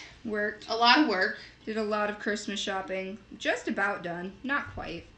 I'm mostly there. I just need to crochet all my stuff now. I still need to do that as well as... Which is what you're doing presents. Right now. I am currently crocheting as I'm talking. Because I left the hook I was using for my project at home throughout the entire weekend. Couldn't go get it because I was 2 hours away. So I didn't work on a damn thing this weekend. I just played Pokemon all weekend. I did hex one of my professors in college. He ended up having a stroke and not coming back for the rest of the semester, and I finally passed the class. That's fucking great. Witches get stitches, except I know how to use protection, so... Oh, that's great. Advocating for safe sex and safe witchcraft. We need that on a t-shirt. Yes, we do. We need that. Yes, as well as meat and potatoes. Meat and potatoes and advocacy. That's our motto, man. That's just what we do. That's every day about. And then we went to an orchard this weekend. Yeah, that was so much fun. I had baby goats stuck on my fingers. And trying to eat my clothes. We snuggled with some big-ass horses. Oh, my God. They were so cute. That's actually... Instagram finally got to see our faces because my posting of, hey, shit's it. Life's great. Life's a bitch. We're posting late. That was with posting a picture of, Them Antic. Oh. I like that picture. I have that saved on my phone. Same. I have all the pictures. And I have the one in the big rocking chair saved, too. I like that picture. I think I have more photos, too. I just didn't save them all. I mean, look through them. Look through them. Yeah, that one's my favorite one she got of us, and I saved it on my phone. I like the angle with the tree. And yeah. I always look awkward in my smiles. I'm like... It reminds me of my brother, because he used to smile like... That's what it reminds me of. It doesn't look like that, though. Like, it looks a lot better than that. That's how I feel. Because I look like a fucking awkward, like, kid trying to take a school picture, like, I don't like, you can tell I don't take pictures often. With a super big, cheesy fucking grin. Yep. Oh my gosh. So that means y'all finally get to see our split dies that we explained. Uh-huh. On my hot mess of a hair before it was fixed. It wasn't that bad. It wasn't that bad, but I was very tired. It was a different style. Yeah, we woke up really early to do that. And I haven't gotten much sleep. I had fucking nightmares last night. So I woke up at 3 a.m. And then... Is that why you got woken up? Yeah, that's how I woke up so fucking early. And then afterwards, usually after I have a nightmare like that, if I can't calm down, I wake up every 5 minutes. Like, I'm fucking like... Oh, fuck, I'm late. Like, the panic. That's what I... No, literally, I come home from work, and I ate, like, 4 pieces of pizza. I ate 2 at lunch and 2 after lunch, because there's always pizza. Leftovers. They only bought 4 pizzas, though, too. There weren't that many fucking people. That's true, yeah. It's like them bringing us bagels last Sunday. Oh, yeah, there's fucking donuts and shit still in there from Friday, too. There's gonna be a big-ass or sub-lunch on Tuesday. I'm gonna feel like tomorrow's Tuesday and it's not. That's how I felt today. Last week. No, apparently when I was gone, they set the laser on fire. How did they manage that? I don't know, but I didn't see it yet. And then he's like, yeah. So he's like, not much happened while you were gone. We didn't get as much done as I wanted to. Like Jesse was helping and stuff, but like, I honestly, they're not as fast as me. That's just it. Yeah. They're just not. And.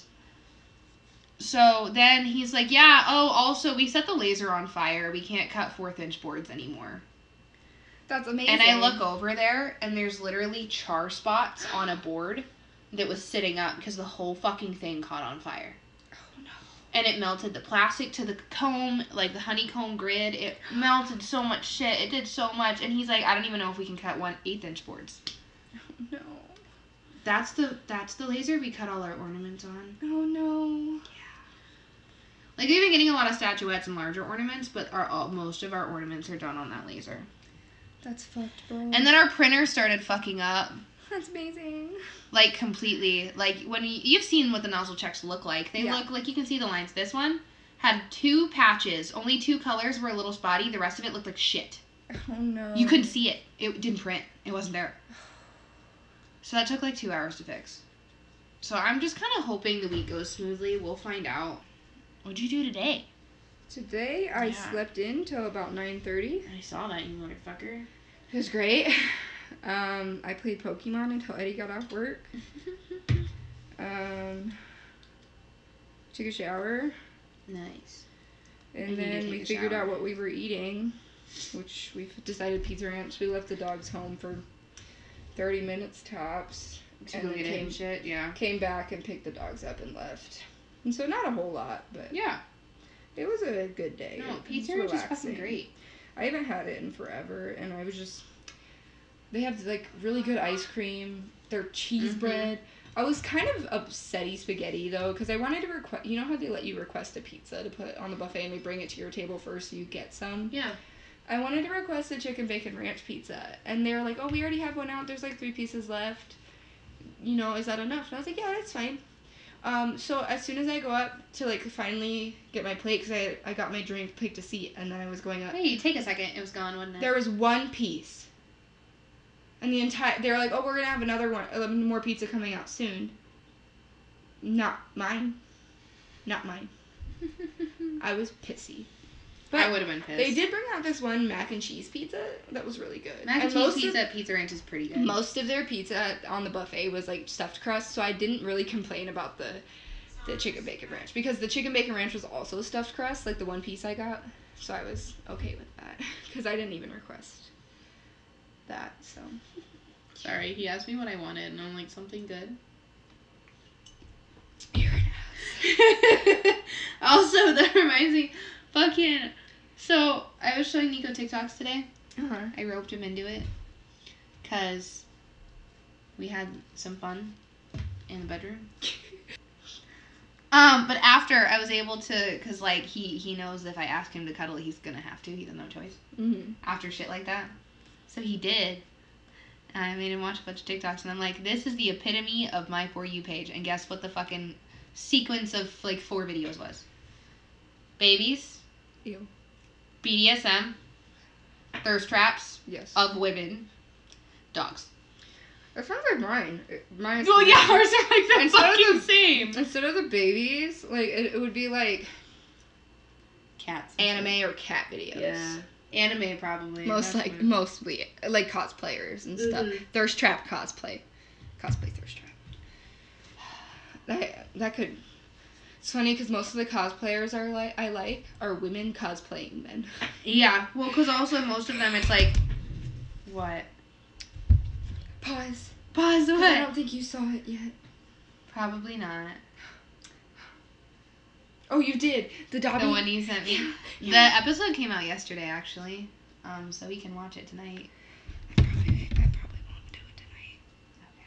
Okay. I am being obligated to watch Naruto because we left off on a really, really important spot. We're just about to realize. So I get to know everything about Dabi before you? No, you wait. You want me to wait? No. Episode that I've been waiting a month for, you want me to wait? An episode I've been waiting since before it was written in manga.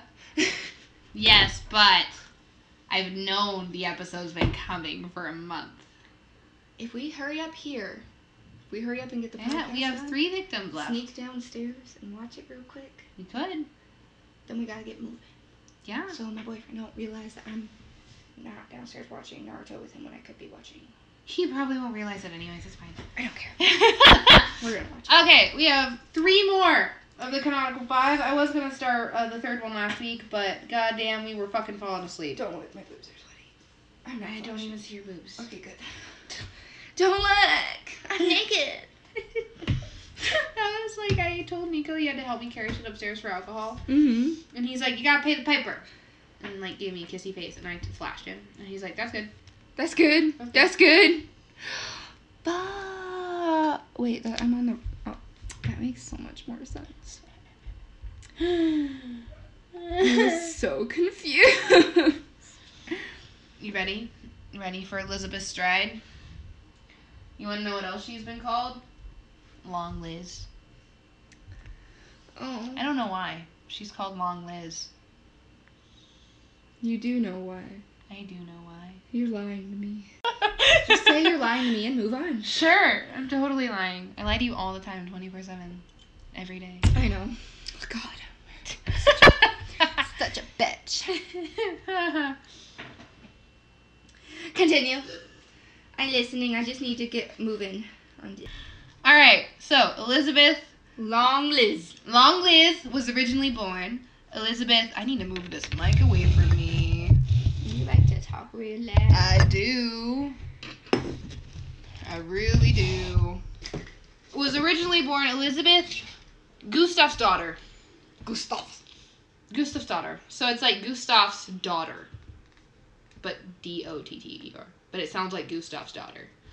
Which actually works. Do you want to know why? Is her dad's name Gustav? Yeah, her dad's name's Gustav. So I think that actually might have been on purpose.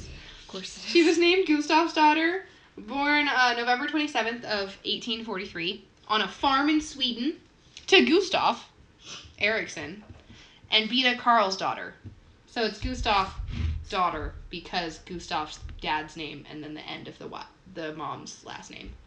Okay, then. I don't know why, but that's how it works. Okay. And then I kind of just go through this in a timeline fashion of when things were happening. Cool, because that's what I did with my victim. It works. Especially with, like, the whole... I couldn't find a lot on her. There's not a lot on her besides what she... Well, there's a lot of skipping around here. Like, we skipped, like, a whole ass decade almost at one point. So, on October 14th of 1860, she moved to the parish of Karl Johan in Gothenburg Can you tell we're Jotenburg, white? Gotenburg? I don't know. What do you mean? We have no culture. Well, if I really wanted to say Johan wrong, it's spelled with a J.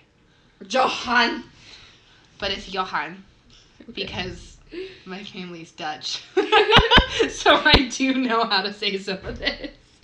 Where she ended up working for a man with 4 children named Lars Frederick. She was a houseworker. Well, I said a houseworker. And I said homewrecker. She may have been, but there's not really much information on that. Mm-hmm. And then we get to March 1865, where by police it is reported that she was named as a sex worker. Like, I'm not going to say prostitute, because that's fucking rude as fuck. They said prostitute throughout the whole first half of this. Yeah, they obviously said prostitute, but I even put it in my notes as a sex worker, because I feel like that's just more like... You're doing what you have to do to survive. Why put a horrible fucking name to it? Well, I said prostitute. I meant no offense. That is just... No, that's just historically what was written. Technical term. That's what everyone called it. That's what it's called, and I do believe, like, I have nothing against it. I was like, you do what you fucking can to get by, especially as a woman. Yeah, we were talking about that. In those times. Yeah.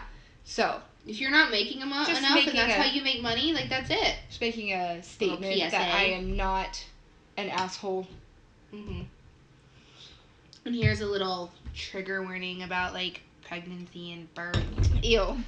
Well, this is kind of sad. Oh. Ew. And then in April of 1865, a month after she was named by police as a sex worker, she ended up giving birth to a stillborn. Oh, that is little really girl. Sad. Yeah. I'm not sure why she gave birth to a stillborn, but she did. It happens, especially in those times. I actually don't think she ended up having, like, any other children, either. Some women just can't. Actually, no, she did. Oh. Just wait. I forgot. I haven't seen my notes in a while. Forgot. And then, officially, on July 10th of 1886... No, I actually did forget. That wasn't... I thought you were, like, making fun of me because I said it weird. I actually did forget it is in my notes. I got to that point. I did get there. She, on July 10th of 1886, it was stated in the records that she ended up moving to London. London, oh. She became a Londoner. London. Yes. And she was labeled as an unmarried woman. Same. And the people she lodged with and, like, stayed with said that she came to London in service of a foreign gentleman. That's not how you want to do that. You want to saw it. That's why you might want the serrated knife. Oh, you got it. Yeah. I hope you got some ASMR of her cutting the string with an X-Acto knife. I don't think they heard it, but I heard it from here, so you never know. That literally was it, yeah. That's its body. Nice. It's a nice. You're welcome. So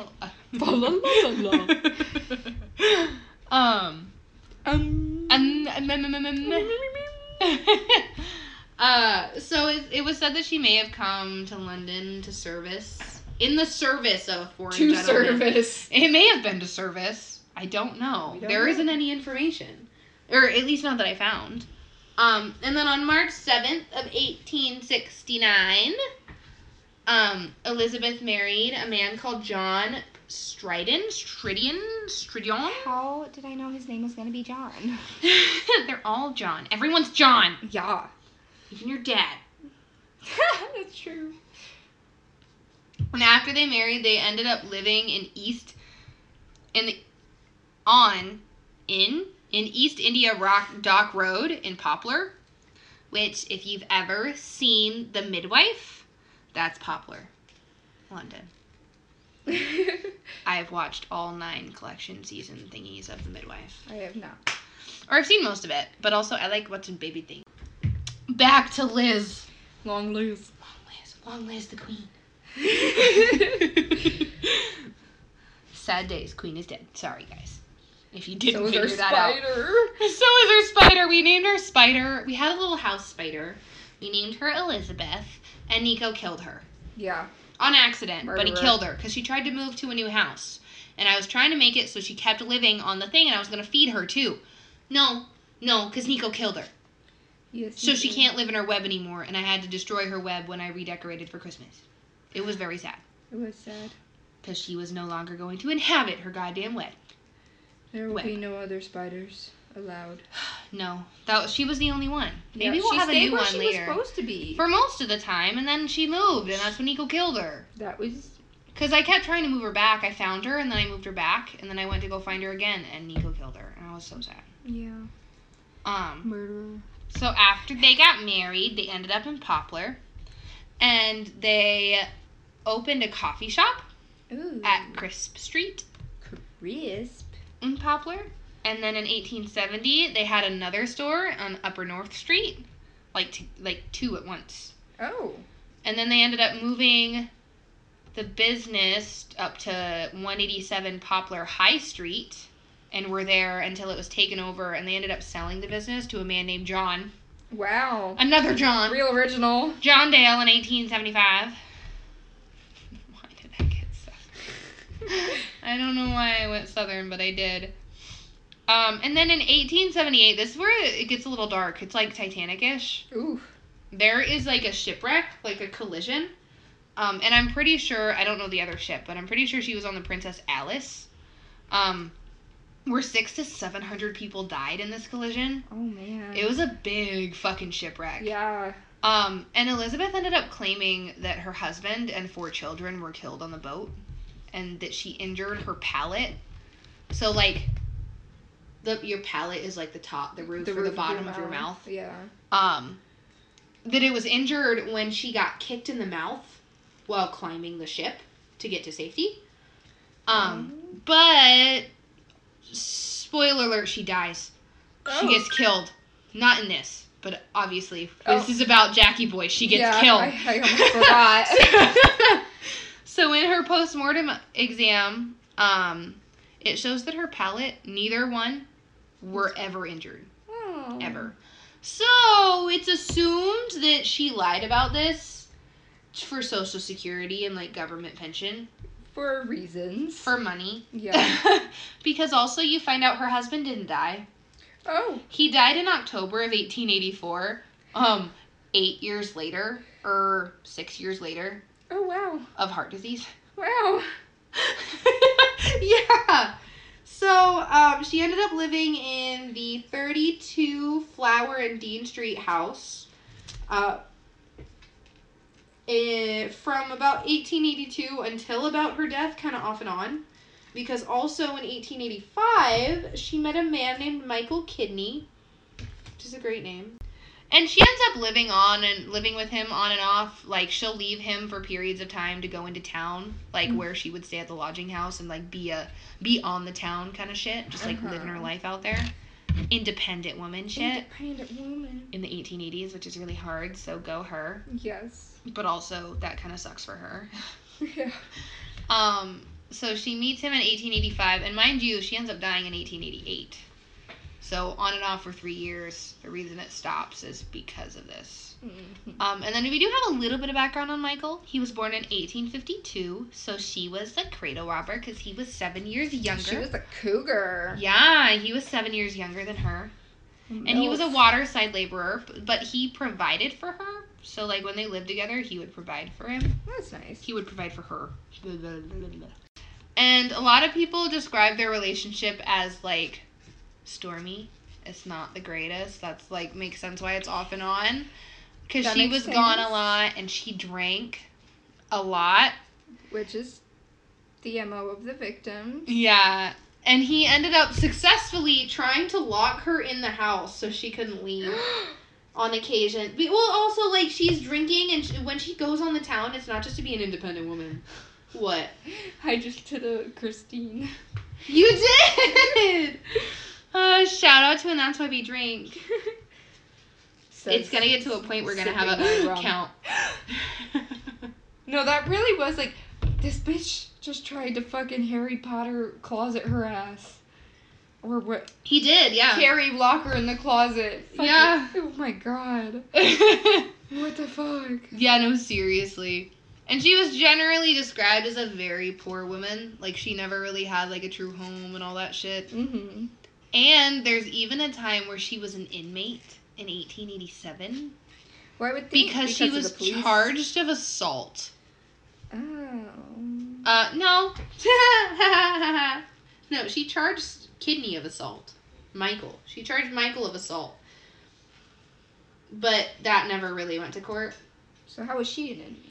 I don't, she wasn't. I just said it wrong. Oh, okay. I read my notes wrong. Okay. My notes.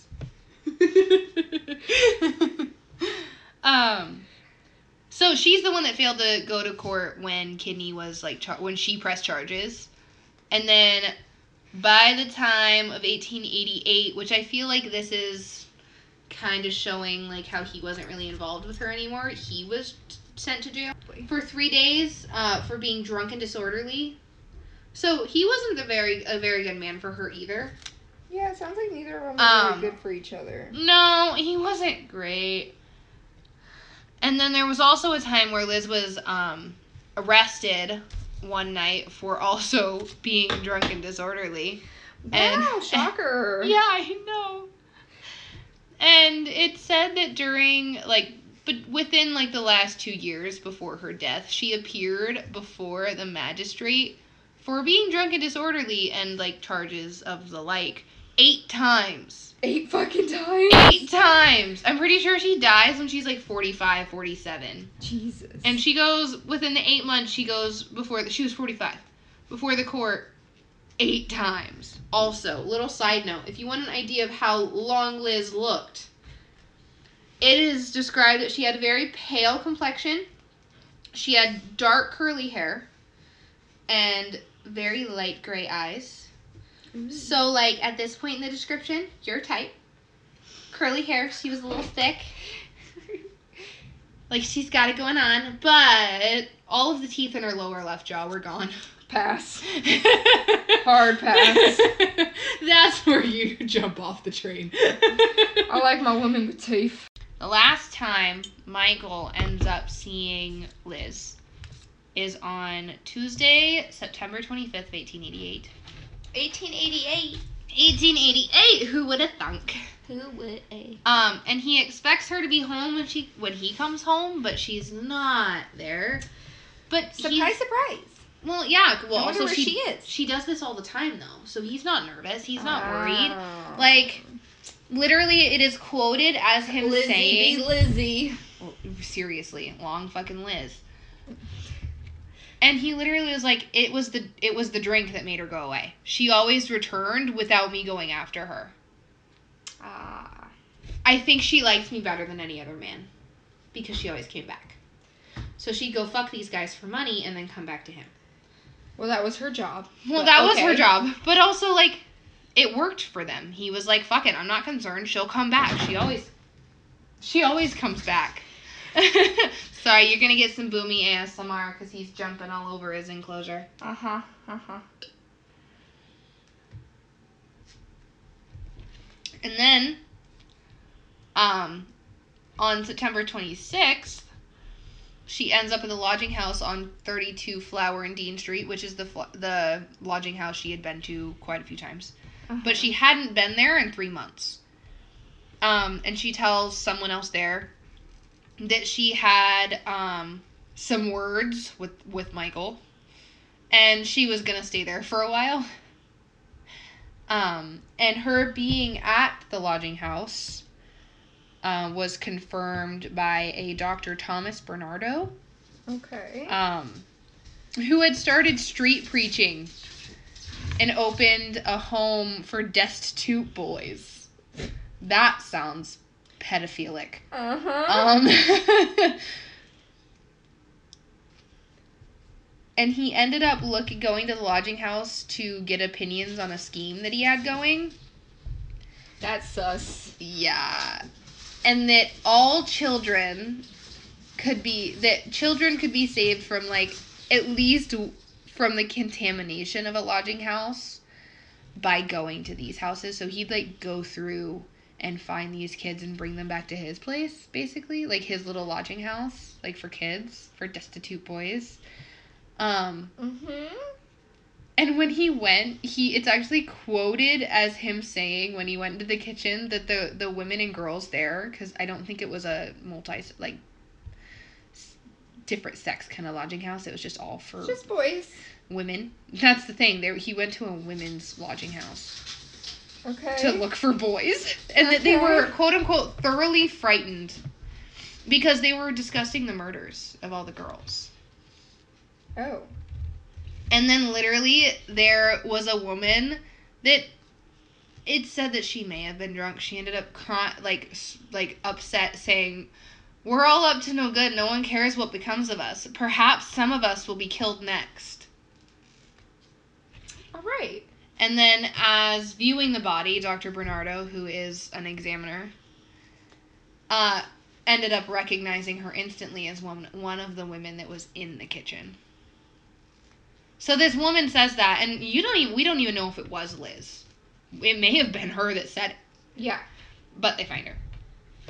And then between the 27th and the 30th, Liz ended up going to the lodging house.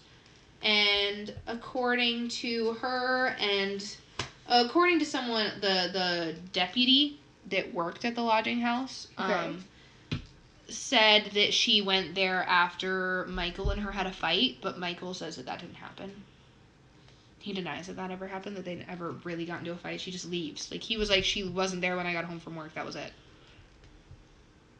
And then we get to, I love that it's always in, different sources describing, the weather and what happens before the body's found. It was a dark, stormy night. No, seriously. It was showery and windy. Dude, literally. That's dark and stormy. My notes, it's there was a big thunderstorm the night before. Wait, seriously, though?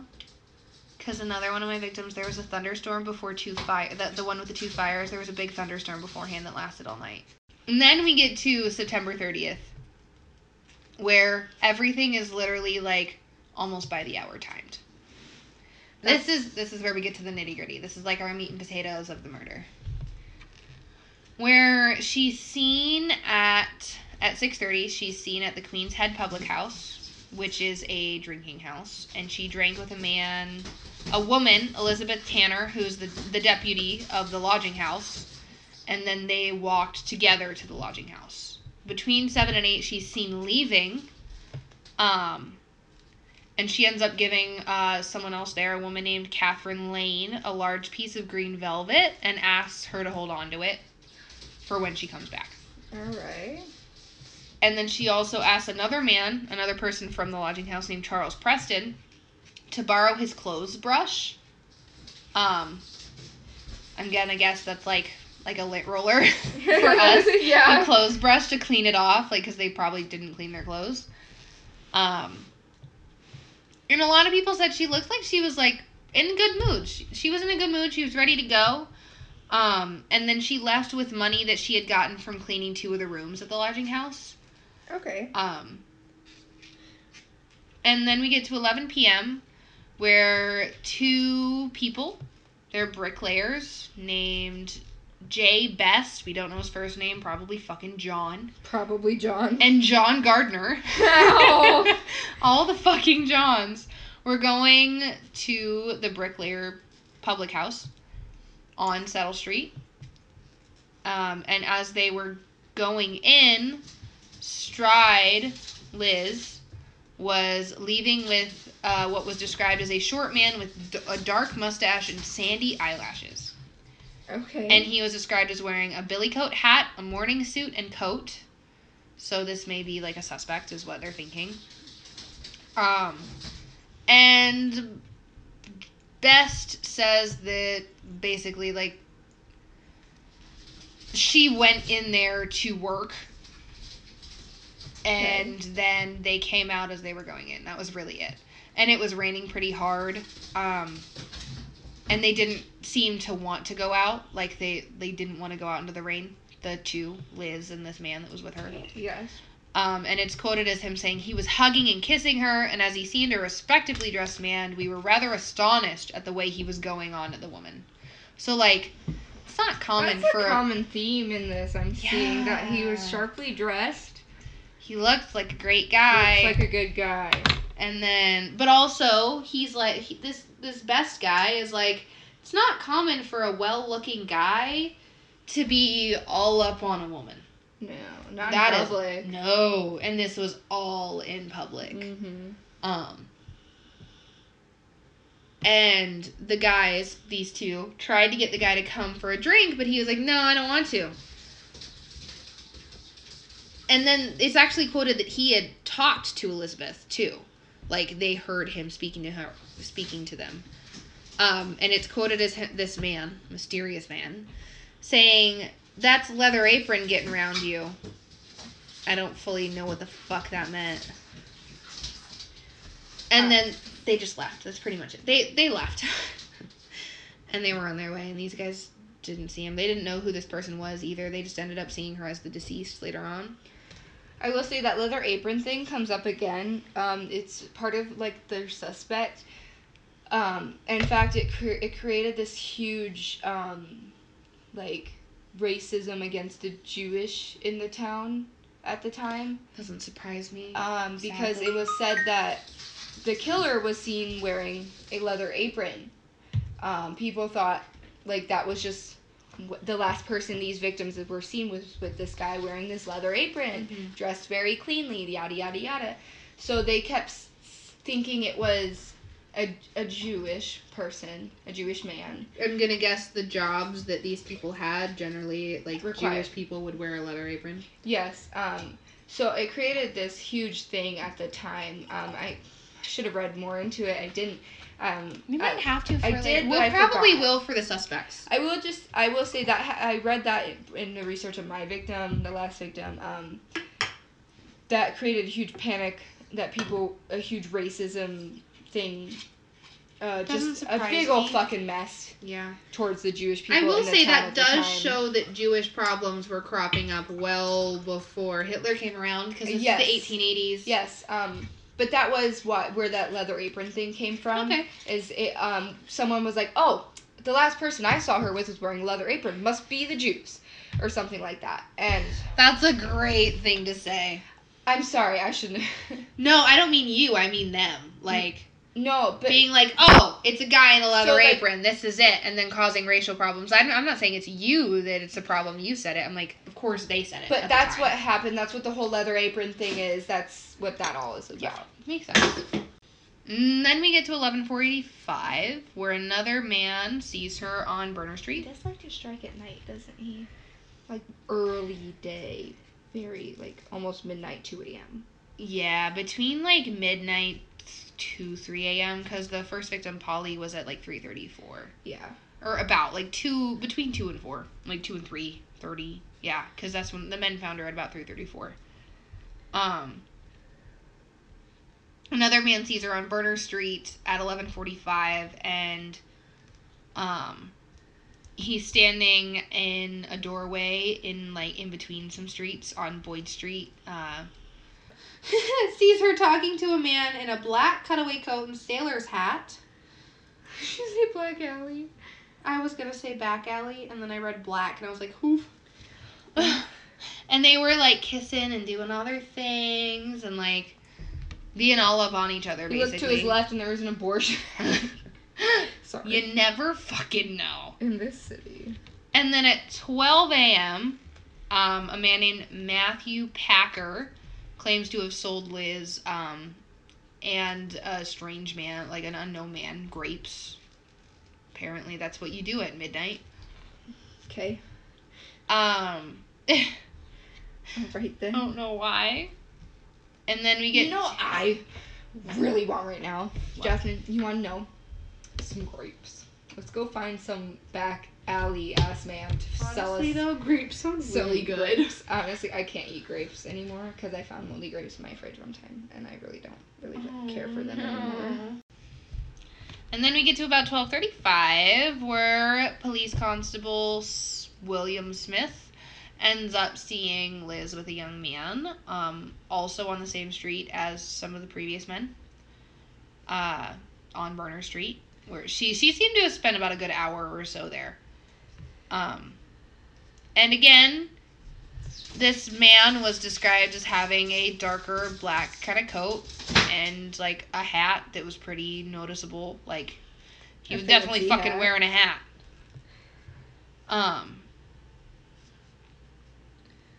And he was carrying, like, a package, so that might have been the grapes.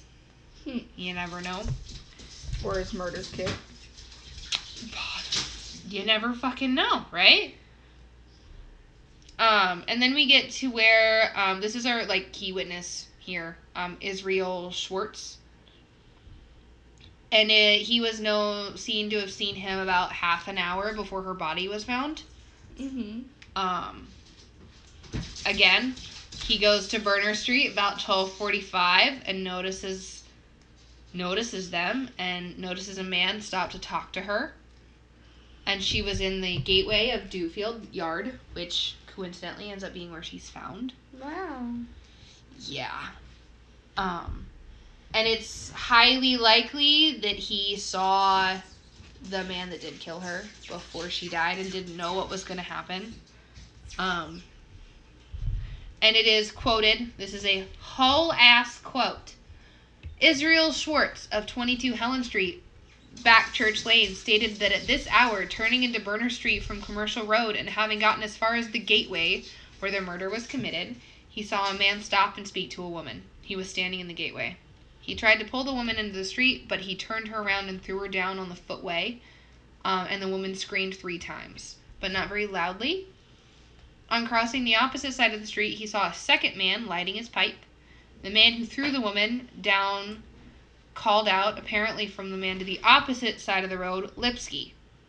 Don't know what the fuck that means.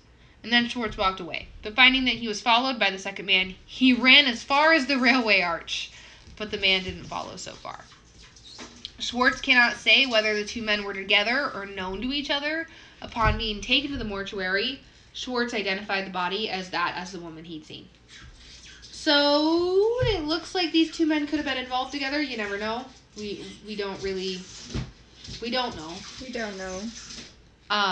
And then there were depositions later on from Schwartz, or, like, about Schwartz, stating, like, I love all the quotes that I have here. It's so great.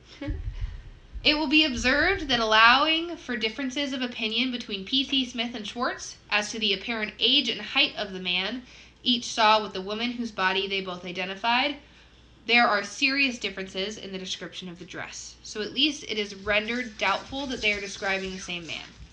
If Schwartz is to be believed, and the police report of his statement casts no doubt upon it, it follows that if they are describing different men, that the man Schwartz saw is the more probable of the two to be the murderer. And so we've heard all these descriptions of, like, later 20s, being over 5 feet tall, like, decently over 5 feet tall, black coat, curly hair, gray eyes. Schwartz describes him as about 30 years old, about 5'5", with very, like, nice complexion, so, like, better off, because it was described as fresh. Okay. So, like, he's fed well, he gets sleep, sometimes at least. And then with dark hair and a small brown mustache. And he's ended up dressing in an overcoat and an old black felt hat with a wide brim, which also is a lot of what you see of the mock-up of what Jack the Ripper looks like. Which is also the idea, I would assume, I don't fully know, but I am assuming that this is where the idea that it's H.H. Holmes comes in, because that's a pretty good fucking description of H.H. Holmes, except yeah. Holmes is taller. That's the big difference there. I don't know what my fucking computer just did. We're getting there.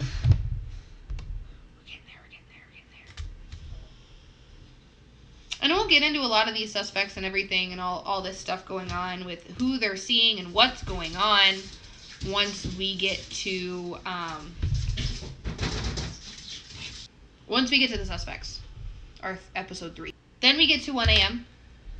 where a Louis Dameschutz, a jewelry salesman, ends up going into the Dutfield's Yard, and he's on his way through doing whatever the fuck he needs to, and as soon as he gets in there, his horse was like, what the fuck's going on? And he didn't really want to keep going.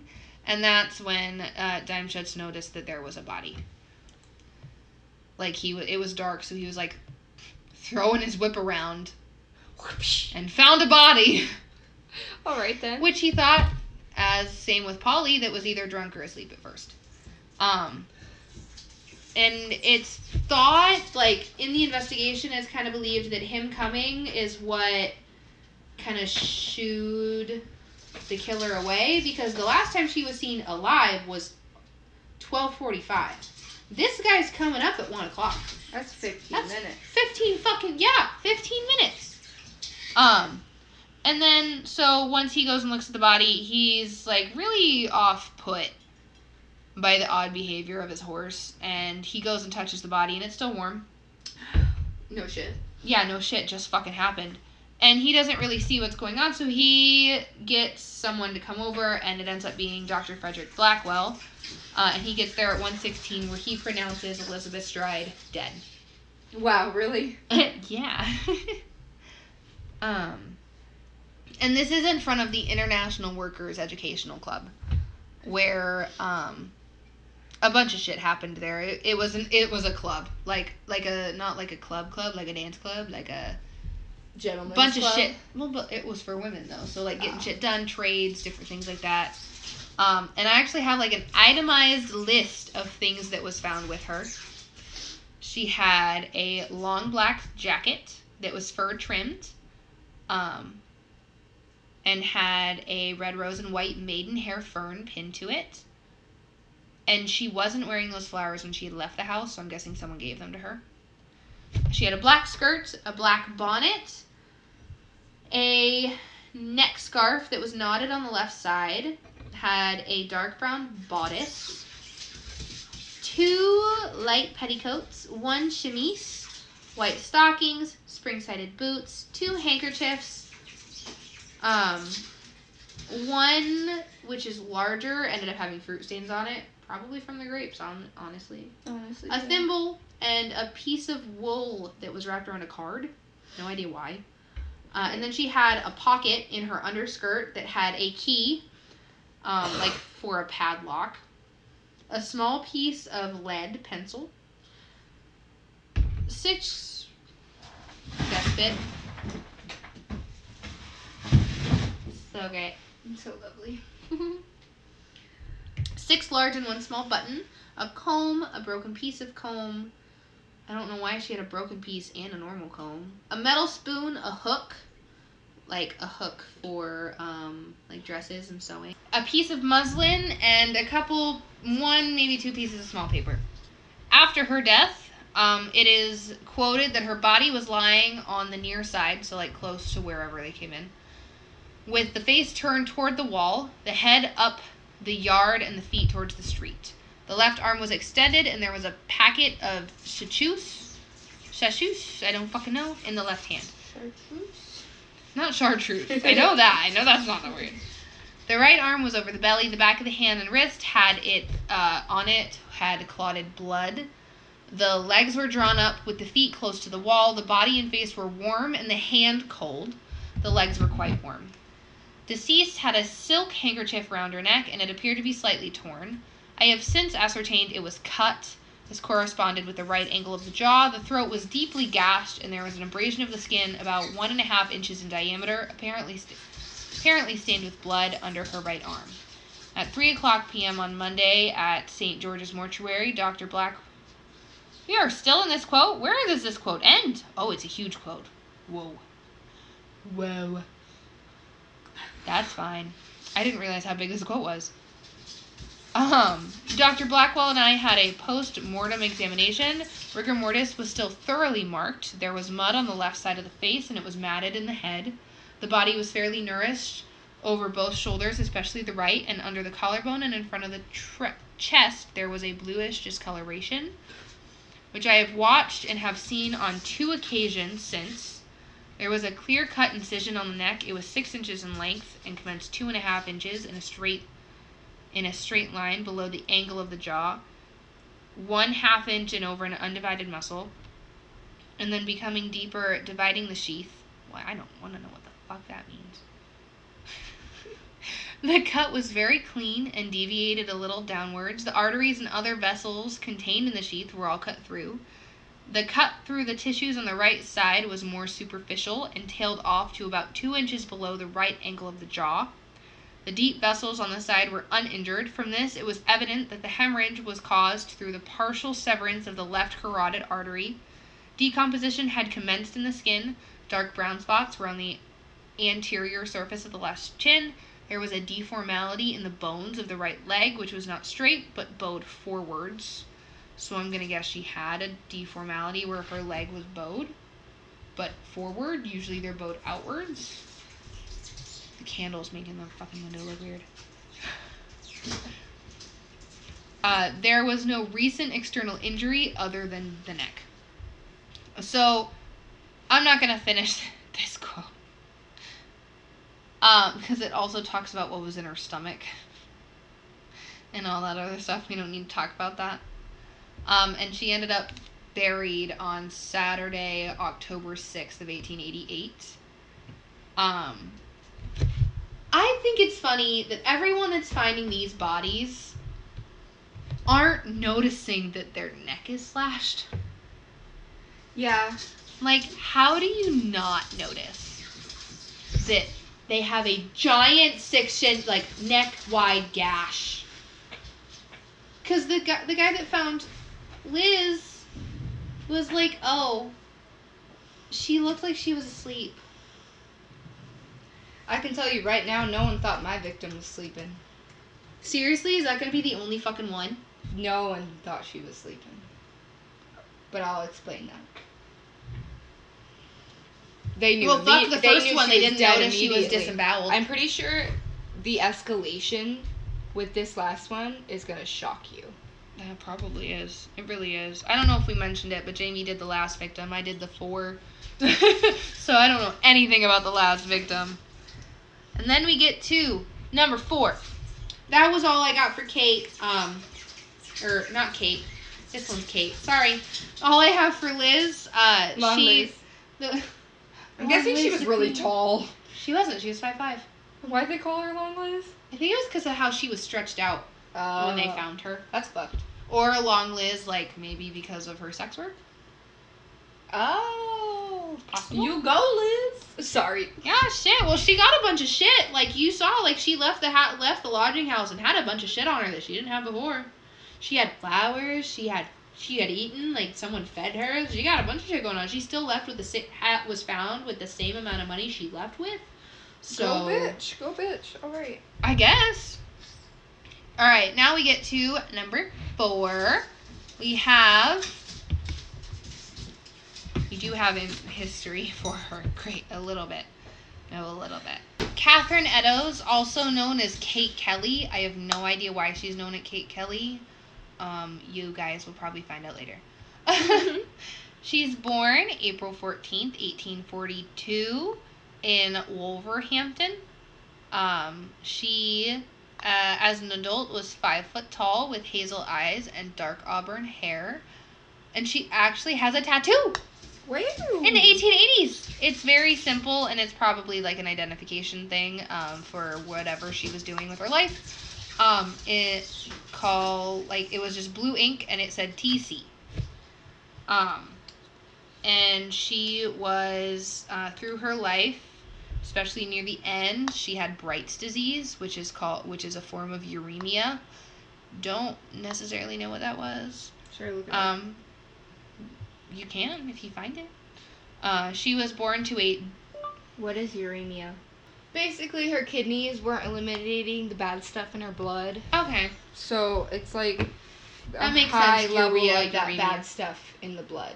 That her kidneys aren't doing enough. So, basically, her kidneys were failing. And it caused this disease. Yeah. Okay. That, I get that. So, she was born to a... George Eddowes, and her mother's name was Catherine. Her dad was a tin plate worker. She had 2 sisters, Elizabeth Fisher and Eliza Gold. What is it with E names? in the 1880s. Eliza, Catherine, Elizabeth.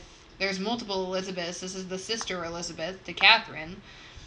And then there's all the Marys. I was gonna say, Catherine is Catherine, Mary, and Elizabeth. Very, very common. Yeah, and John. And John. And then she also had an uncle named William Eddowes. William's a big one, too. My brother's middle name is William. I have a cousin that's named William. Everyone calls him Billy.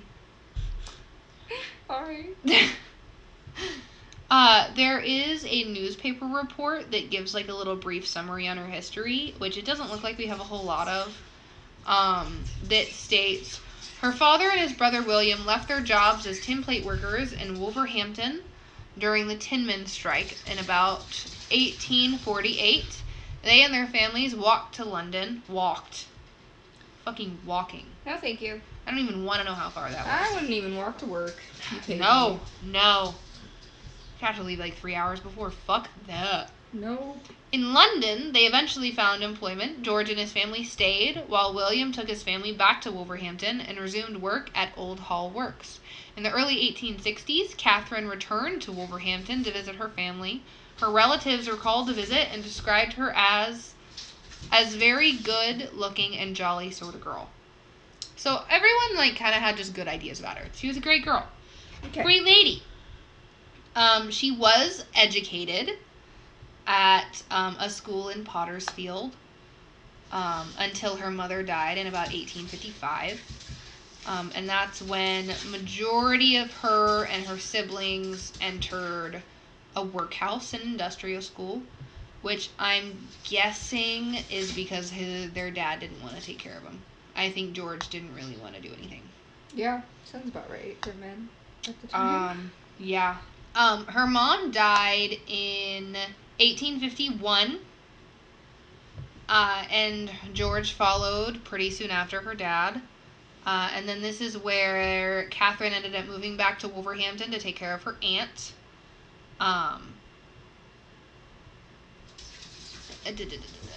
And then at the age of 21, she's still living with her aunt, and she ends up meeting a Thomas Conway, who's a pensioner from the 18th Royal Irish. He ended up getting pension under the name of Thomas Quinn. They ended up going to Birmingham and many other places, selling books and books written by Thomas. Okay. And throughout her travels, she ends up having a child. And later on, I'm going to guess this ended up abusive because she runs away from Thomas to her aunt. Oh, no. Because I would assume domestic abuse and violence. Oh, yeah. Thomas ended up splitting from Kate in 1881.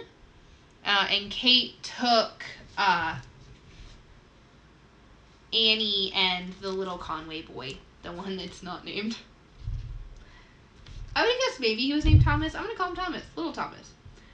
And then 1881 is when she moved to his lodging house, where she would go around markets, and was employed semi-regularly-ish by a fruit salesman named Lander. And this is where Catherine's daughter in 1881 finally marries a man named Lewis Phillips.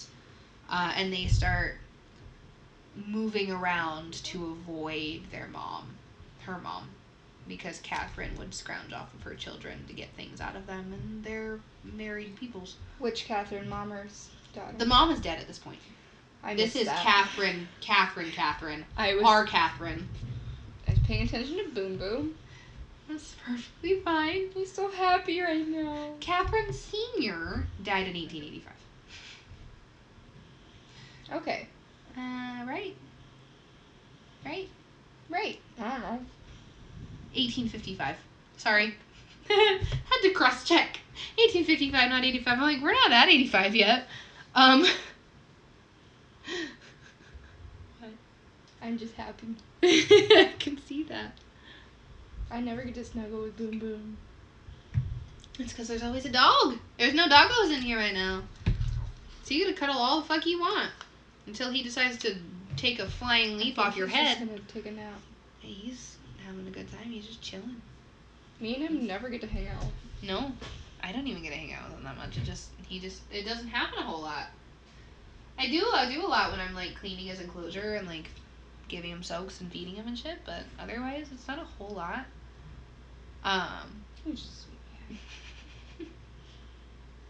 Now, this is probably, I don't know about Mary Jane, but Catherine's one of the women that didn't drink a whole lot. Like, she wasn't a drunk. Sorry.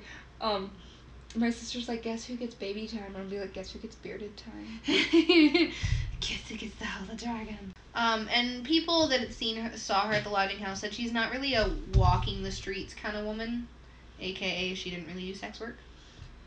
She did what she had to do at the time That's the thing. I don't think she did it like at all. That's uncommon for his victims. Yeah, like, everyone's like, we didn't really see her out and about, like, walking around looking for men. And sometimes she drank, like, a lot to get drunk, but, like... That's common. But not often. It wasn't, like, she wasn't, like, an alcoholic. She just did it sometimes, because, like, why not, right? Mm-hmm.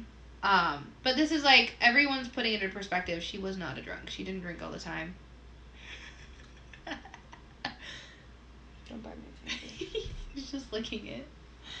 He's looking for food. Your finger looks like food. Don't do it. He got fed yesterday. Or Friday. It's like yesterday, bitch. Not today. Yeah. Don't you dare fucking parkour off of me. And here, she has a much smaller history, because this is when we get to kind of the timeline. She's been living at a lodging house. She doesn't have a husband. She never had a husband, ever. She had a partner, where she had kids with, but no husband. Then we get to 8 a.m. on September 29th, which is a Saturday, where she ends up going to the lodging house, seeing her friend, who is named Kelly. Where they talked a little bit, but, like, just, like, friendly chatter. And this is where Kelly ended up deciding to give her a pair of boots that he had. And she took them and decided to, I don't know what the fuck, and she ended up getting some money for the boots. She, like, pawned them off. Okay. To buy food, tea, sugar. Like, just the shit that she needs. Basic needs. Yeah. And between about 11 a.m., she was seen eating breakfast in the kitchen of the house. And by about afternoon, she had no fucking money. So she was going to try to go see her daughter. See if she could get some money, which at the time, her daughter, as I said earlier, was moving around to avoid her mom. Because she was always asking for money and trying to get shit out of her, and just because she didn't have anything. She had no, like, means of life. She never got married, so she had nothing. That's pretty much it. Yeah, that was it. Yeah. So without money, and then Kelly, who was seen as, like, a domestic partner kind of situation, like, he wasn't just a roommate. He was more like, we were doing shit on the side, and she never fucked around with other men kind of thing. Like, it was just kind of us, never married. Just like in a relationship. Said she had left at about 2 p.m. and said she'd be back, like, no later than 4. And Kelly is quoted as saying, like, during the inquest, that I never knew if she went to her daughter's at all. I only wish she had, for we had lived together for some time and never had a quarrel. Which had not seen, like, Catherine never saw her daughter that day. She didn't get there. No parkour. Then we get to 8 p.m., where city police constable Louis Robinson sees Eddowes surrounded by a crowd on High Street. She is quite obviously drunk. Sorry, he's so distracting. I probably shouldn't have taken him up. But I love him. we were having Boomy commentary and intermission because Jamie brought him out to say hello to everyone. I never get to see him. That's perfectly fine. I'm so happy right now. I love you, Boom Boom. He's so great. You're my best. He really fucking is. He's so sweet. I know. I thought he'd be a psycho when I brought him out. No, he just cuddled me for like 15 fucking minutes. Sometimes he's a psycho. If he has like a plate of food out, he wants to get to it. Like if he sees it somewhere and smells it. Want to come back with me? I don't want to get to it, but otherwise he's fine. Can I? Oh no. Okay, I'll leave you there. And then at 8:45 p.m. about 45 minutes later, a police sergeant named James Byfield noted that Catherine had come to the station being brought by two other police constables. And she was asked her name and replied, "Nothing." I swear, if I move, you're gonna fucking parkour, and I know it. And at about 8:50, she was put into her own cell and was asleep. And she, was quite obviously drunk. At about 10 p.m. is when a police constable, Edward Watkins, did his first full round of, checking in on everyone. Just the rounds at the station. Mm-hmm. Oh, no. His round through, the city. I'm not going to talk about all the places he went, because, oh, wow. Oh, wow. And then at about 12:15, people said that Kate was singing to herself. And at 12:30, she had asked when she's going to be released. And she was responded with, "When you're capable of taking care of yourself." And she was like, "I can do that now." And at about 12:55, another 40 minutes later, Sergeant Byfield asked to see if any prisoners were fit to be released, and Kate was seen as sober and ready to go. Oh. She gave her name as Mary Ann Kelly. That's which I find correct is about the first victim's name. My last victim is Mary Jane Kelly. My first victim is named Mary. Her nickname was Polly. No, my last victim is named Mary Jane Kelly. That's sus. And this is Mary Ann Nichols is the first victim. That's different. That's like a mix of the two names. That's really fucking weird. What are you doing, mister? He's just laying half on my hand, half on my notebook. Well, he's comfy, I guess. I think he just wants to be out. He just wants to hang out. And she she ends up leaving the station at 1 a.m. She ended up from what they saw, it looked like she went the opposite way of the easy way to get back to where she was supposed to, the lodging house. Mm-hmm. She was going back towards High Street where she first got drunk, or was found drunk. And we get to about 1:35, so this is only half an hour after she left. Okay? Only half an hour.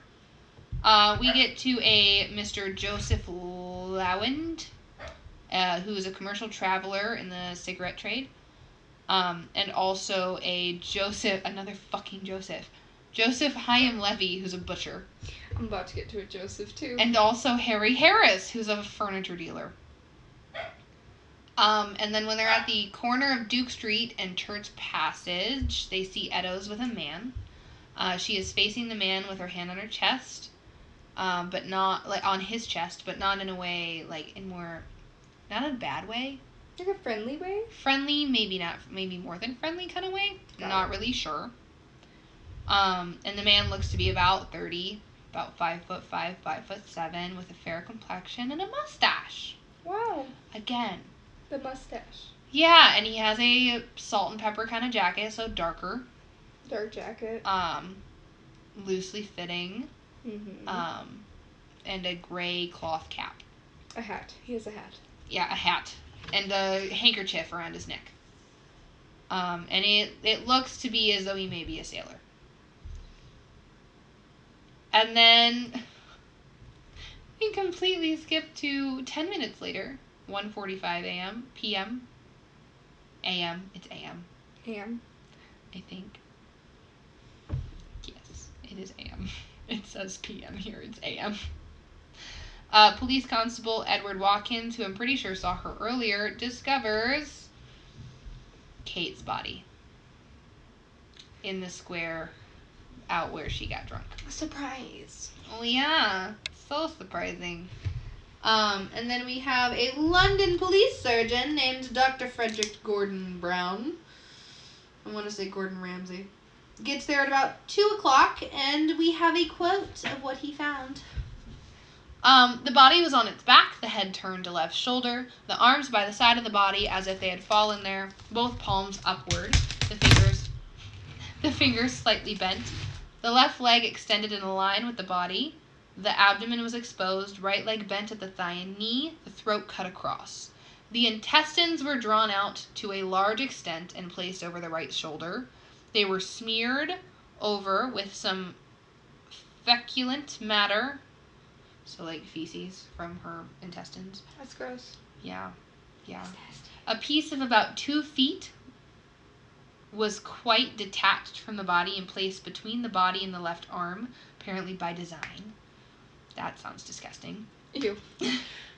The lobe and auricle of the right ear were cut obliquely through.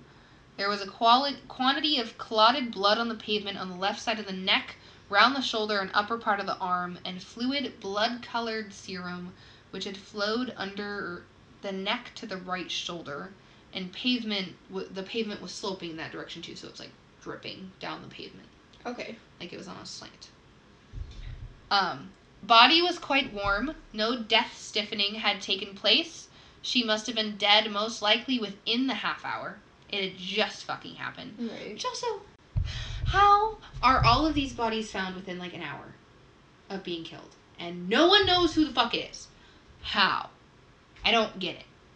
I really don't. Several buttons were found in the clotted blood after the body was removed. And there was no blood below the middle of the body. There was no blood on the front of the clothes and no traces of recent connection. I don't know what the fuck that means, but it's in the quote. Mm-hmm. When the body arrived at Golden Lane, some of the blood was dispersed through the removal of the body, and the clothes were taken off very carefully. A piece of the deceased ear dropped from their clothing when they took it off. Yeah. I made a post-mortem examination at 2:30 on Sunday afternoon, so we actually got an examination, like a true examination. Body was not fucking washed. Elizabeth's body wasn't washed either. I couldn't find if mine was or not. I would assume not then, if they then just go straight into the examination. It literally just says how she was found, and that's the cutoff of what I found. Oh, wow. We'll get into all the suspects and stuff later on, too, so we might be able to get more of a timeline and stuff as well. Rigor mortis was well marked, body not quite cold, green discoloration over the abdomen. After washing the left hand carefully, a bruise the size of a sixpence, recent and red, was discovered on the back of the left hand between the thumb and first finger. A few small bruises on the right shin of older date. The hands and arms were bronzed. No bruises on the scalp, the back of the body, or the elbows. The face was very much mutilated. There was a cut about of a quarter of an inch through the lower left eyelid. That's not in the quote. Dividing the structures completely through. The upper eyelid on that side, there was a scratch through the skin on the left upper eyelid near the angle of the nose. So her face was all cut up. That's really what this is. There was a cut on the bridge of her nose. It's describing where all these cuts are and how they look. On the tip of the nose was completely detached, almost completely detached. With where, like, the base of the nose, like, attached to the face. A cut on her upper lip. There's just cuts everywhere. Like, this fucker hacked at her. That really is it. And the cut was about 6-7 inches across, about the length of her neck. There's just cuts fucking everywhere. And there's a cut in her artery. There's cuts It's said that the cause of death was a hemorrhage from the cut on her left artery from him, the man cutting her neck. And then we get to the abdomen, where the front walls of her abdomen were completely open from the breastbone all the way down to her pubic bone. Oh, that's lovely.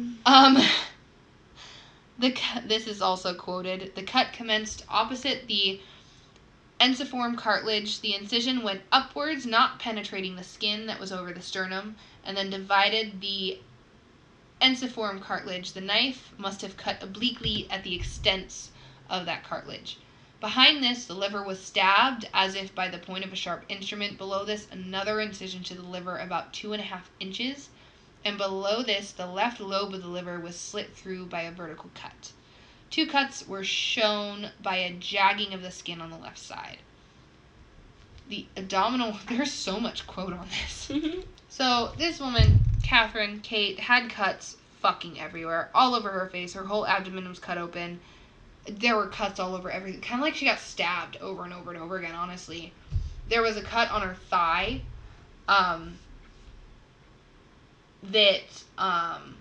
It was like a flap of skin on her thigh was pulled to the side and cut open.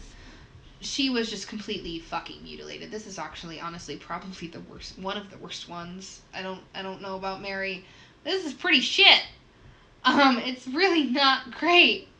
Mary doesn't get much better. I didn't think so, but this is like, everything's fucked. Absolutely everything. I don't want him to get too cold. Should I put him back? He's on your body. He's good for you. And then here we are at about the end of the quote. The throat had been so instantly severed that no noise could have been emitted. I should not expect much blood to have been found on the person who had inflicted these wounds. And the wounds couldn't have been self-inflicted, which I don't know why anyone would think they were. Her entire abdomen's cut open from sternum to pubic bone. And her thighs sliced open. Her liver stabbed like 7 times. Her kidneys are stabbed. Everything's stabbed. Her intestine has a 2-foot section cut out. Like, yeah, someone can do that to themselves. Totally. Absolutely. Yeah, totally. Yeah. I would absolutely just stab my liver and just rip out my colon. Yeah, it's fucking ridiculous. So she ended up having her funeral and was buried Monday the 8th of October in 1888. And she was buried in an unmarked grave. That's kind of all I have. She was 43 when she died, and her official death date is September 30th of 1888. All right. That is all I have on my peeps. Now we have Jamie with her victims. We have my victim. Victim, sorry. Not Umi, victims. I have some of your scales on my notebook. Look. Uh-huh. He sheds them. For real. Yeah, he sheds in different spots. That's shed. Interesting. That's kind of cool. I actually have a piece of, I have his ear, little ear pad. Do you want to cut it with your mom? So my victim was Mary Jane Kelly. Not a lot was known about her, except from what she told friends at the time when she was in London during her sex work days. Okay. So we don't really know childhood, don't know. We don't know much. I know we have a little bit. So okay. She was born in 1863 in Limerick, Ireland, and she moved to Wales in her early childhood. Her father was John Kelly, who worked in an ironworks. In 1979, she married a man named Davies, who was a collier.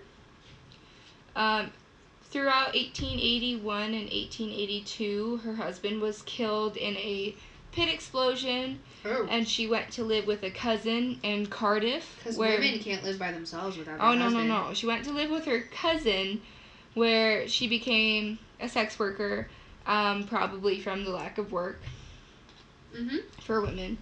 In 1884, she moved to the East End of London. So that's basically all we know about until her life, until she moved to London. Really it? That's really it. That's all I could find. Probably because transfer of documents and stuff like that's so hard. Yeah, I really tried, but that's the most I could find. 1886, 2 years before her death, she began living in a common lodging house in on Thrawl Street in Spitalfields. Okay. And then in April 8th, 1887, she met Joseph Barnett.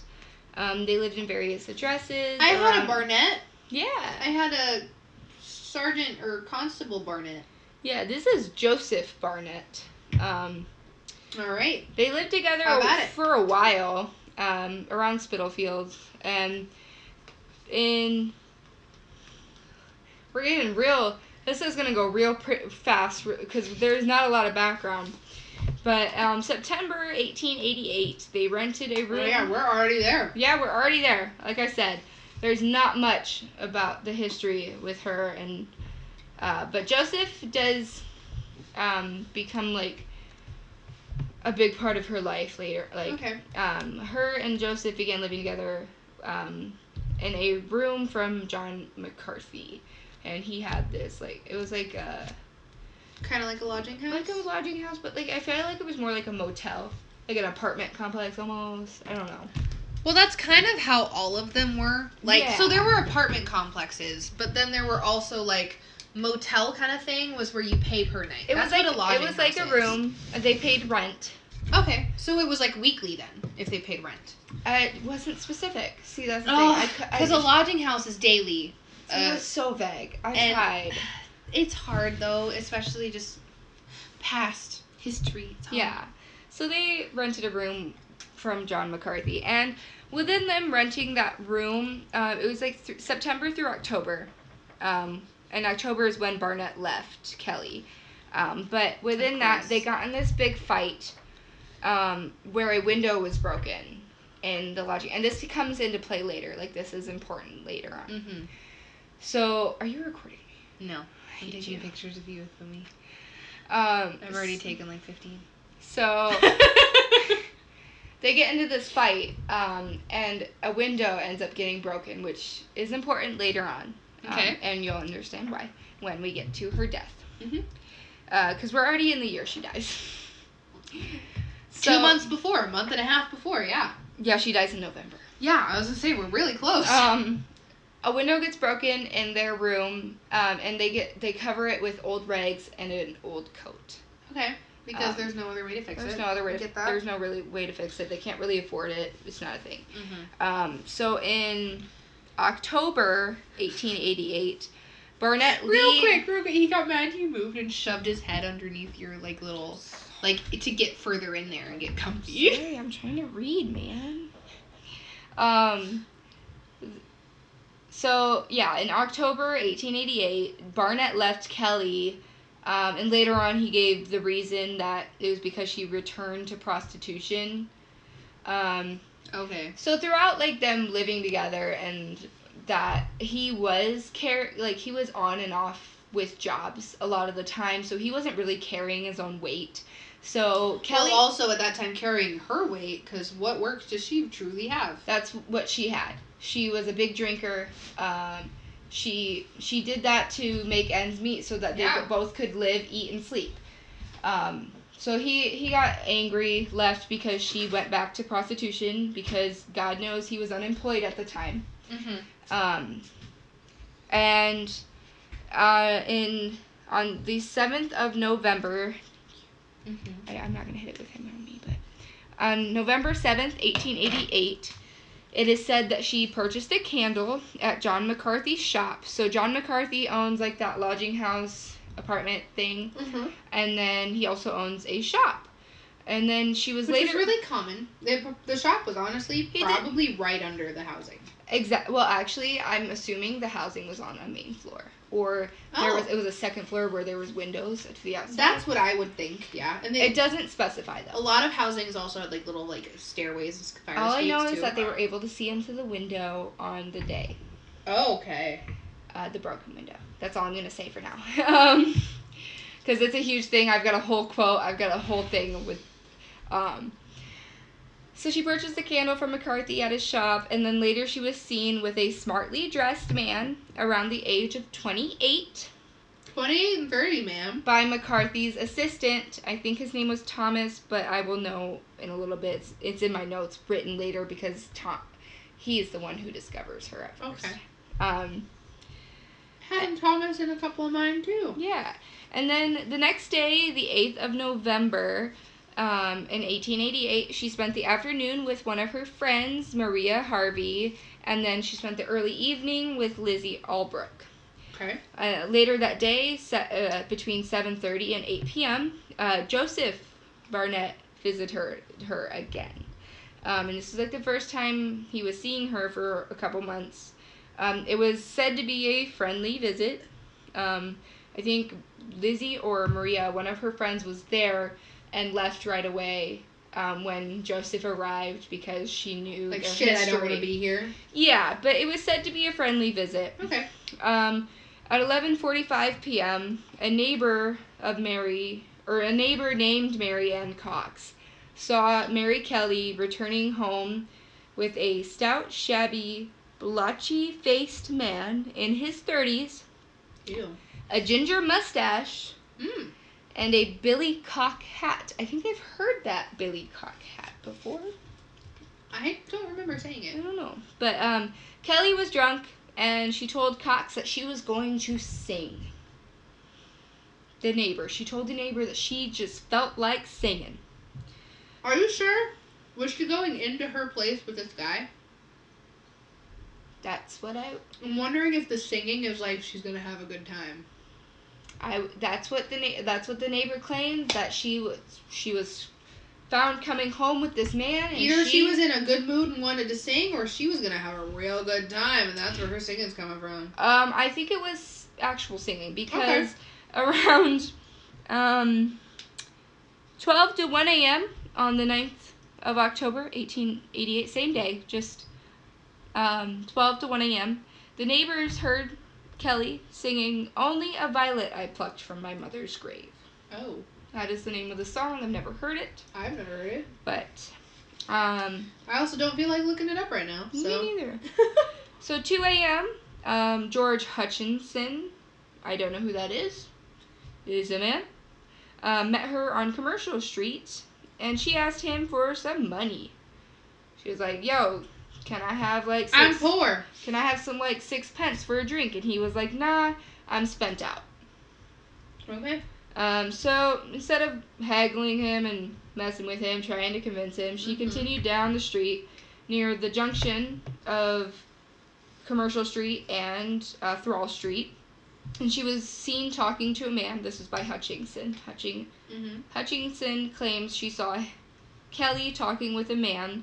And her and the man backtracked along Commercial Street, and he followed them. Because the murders were a thing at the time, he just... So, paying attention, watch out for the girl that he doesn't even know. Nice. I don't know who Hutchinson is to her. I couldn't find it. There's a little known about this victim that I can find. That's totally fine. It also could have just been, like, a policeman.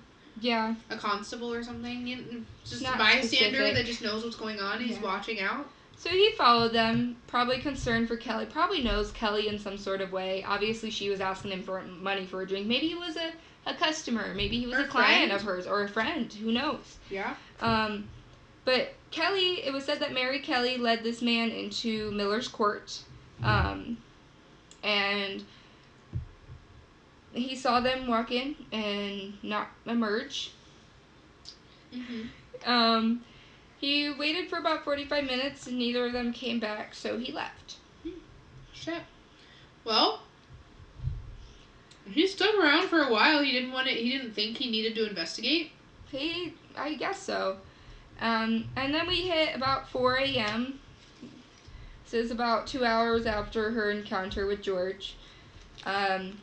Neighbors heard a faint cry of murder. From the direction of Mary's room. Now, at the time, this was very common.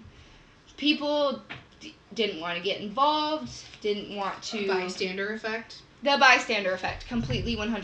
I'm sorry, dude. I'm sorry. He didn't even open his eyes. They didn't want to get involved. People crying murder, people crying rape, people crying help. Mm-hmm. That was just the thing people didn't care to pay attention to. Well, it's also, again, we were talking about abortions in the street, sex in the street, everything was happening in the street. Like, right. You hear it all the time. Who cares? Unless it's a fire, we don't want to hear. We don't want to. We don't want to watch fire the whole world burn, but we don't want to see it, like, when it comes to people. Yeah, we don't want to see anything else. Just fires. So the same day, November 9th, 1888, at 10 to 12, or 10 to, 8 to 10 a.m., several people claimed to see Mary Kelly and the surrounding streets of her house, okay, of her place that she was renting from John McCarthy. At 10:45, McCarthy sent his assistant, Thomas Bauer, to collect Mary's overdue rent. Mm-hmm. He knocked on the door, and got no reply. So Thomas went to the broken window to get in, because he knew she was there. He knew she was there. Okay, maybe she's passed out. But that she was either passed out or ignoring him because she was not able to pay the rent and mm-hmm. was trying to avoid him. So he went to the window and pulled back the old coat that was covering it and saw her body laying facing him on the bed. Oh. So Thomas freaked the fuck out. And he went to McCarthy in the shop to tell him what was happening. He said, This lady, she's dead. She's staring at me. Like, she's right there. Well, and wait till you hear the description of what he basically saw. Oh, yeah. So McCarthy was like, bullshit. He was like, you're fucking with me. What else would you think? Because most of these women have been found in the streets, in public. Well, not in their own room that they're renting. Correct. Right. Yeah. So McCarthy was like, all right, I gotta see this shit for myself. Of course. The door was still locked, and he went to the room to look for himself. Like finding the window. And he looked through the window, finding the wall behind the bed splattered with blood. Oof. And on the bedside table was a pile of human flesh. Oh, great. I heard about this one. In the bed there was a body, barely recognizable as human, and virtually skinned down. And it was Mary Jane Kelly. So McCarthy was shocked. Obviously, he didn't believe it. He called bullshit. He called bullshit, man. And that's just my own words.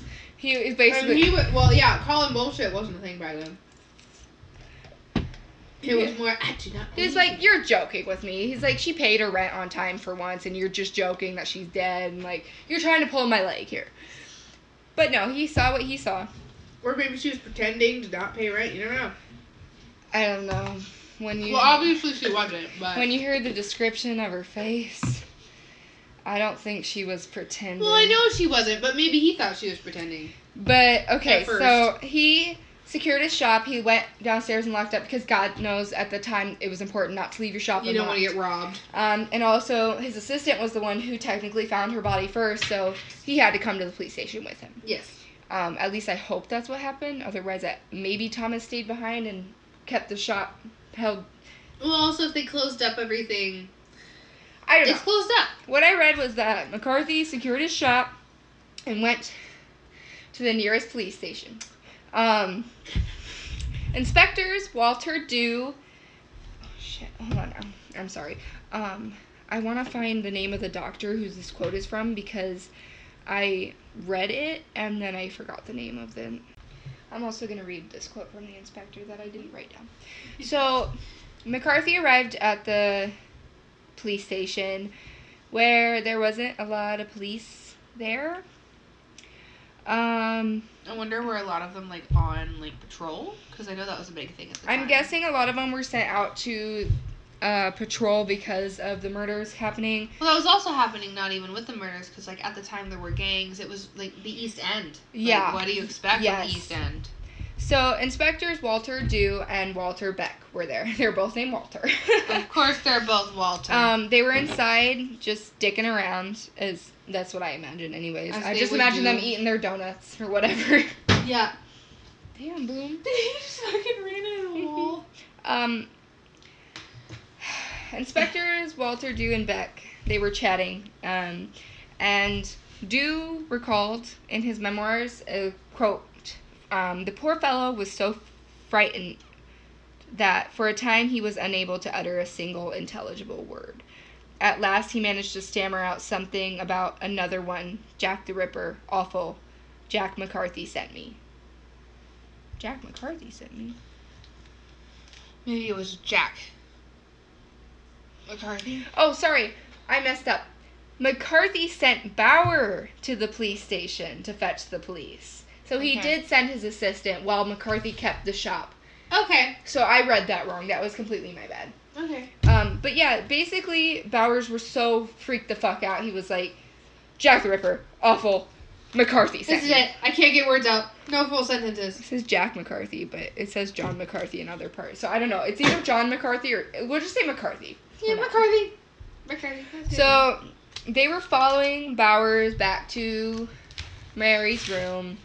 And when they arrived, the door wouldn't open. It was locked.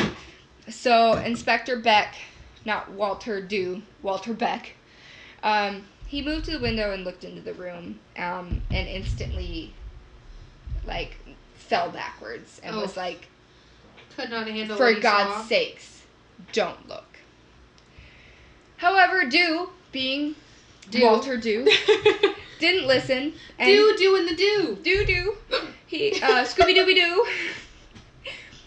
He looked through and saw something that will forever live in his mind, that it says he remembers 50 years later. Oh, shit. In the memoirs of all this, it is said that Dew remembers the site 50 years later. Which, honestly, it's hard not to, as I'm sure we'll find out. Dew says, the poor woman's eyes, they were wide open and seemed to be staring straight at me with a look of terror.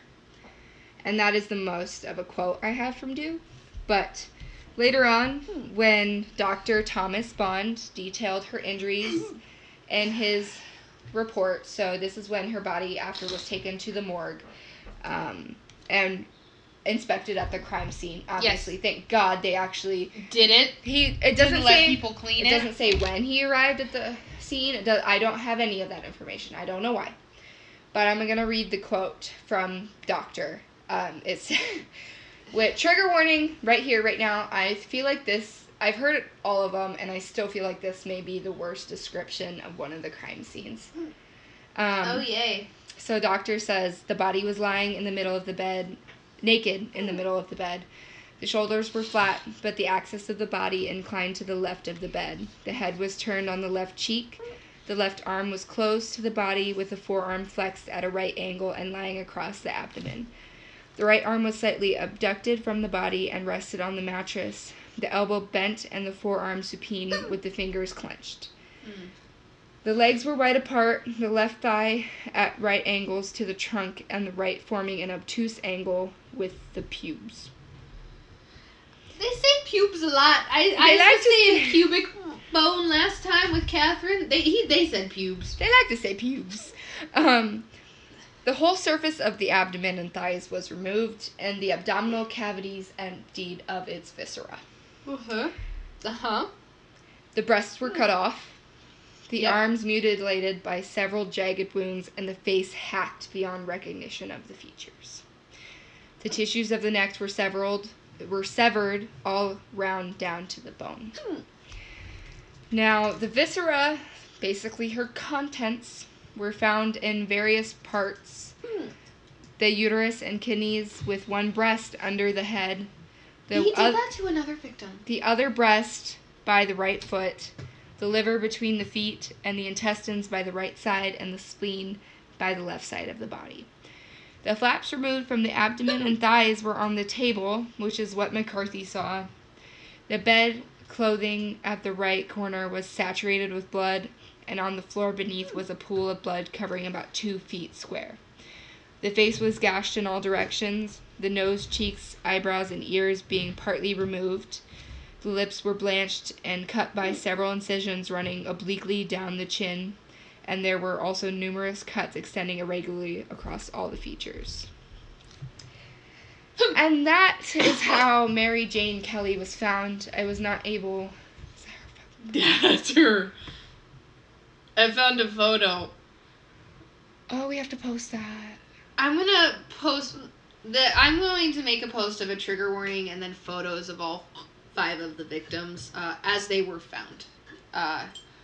So if your fucked up brain wants to see it. If it really wants to see it, I will put a trigger warning on the first slide. I hope you meant for me to finish that. Good, because I wasn't on the first slide beforehand, but we just looked up a photo of Mary Jane. I didn't think of... Oh, and also it said that... And then this is also Mary Catherine. Was relatively attractive and, like, blonde hair, pale, like, light hair. They didn't say blonde. I assume blonde. That's Catherine. Oh. After they stitched up her face. They stitched her up. Yeah. Oh, for the funeral. These are sketches, not real. No, those are real photos. These are all real photos. My brain is... I'm fucked up. These are all real. That's I'm so Elizabeth. Fucked up. That photo you saw down here of Mary, can I see it again? I need to see it again. This is a real photo. This is her in her bed. This is from the window. She's looking at the window. This is what they saw when they looked in. Yeah, no wonder the guy fucking fell over.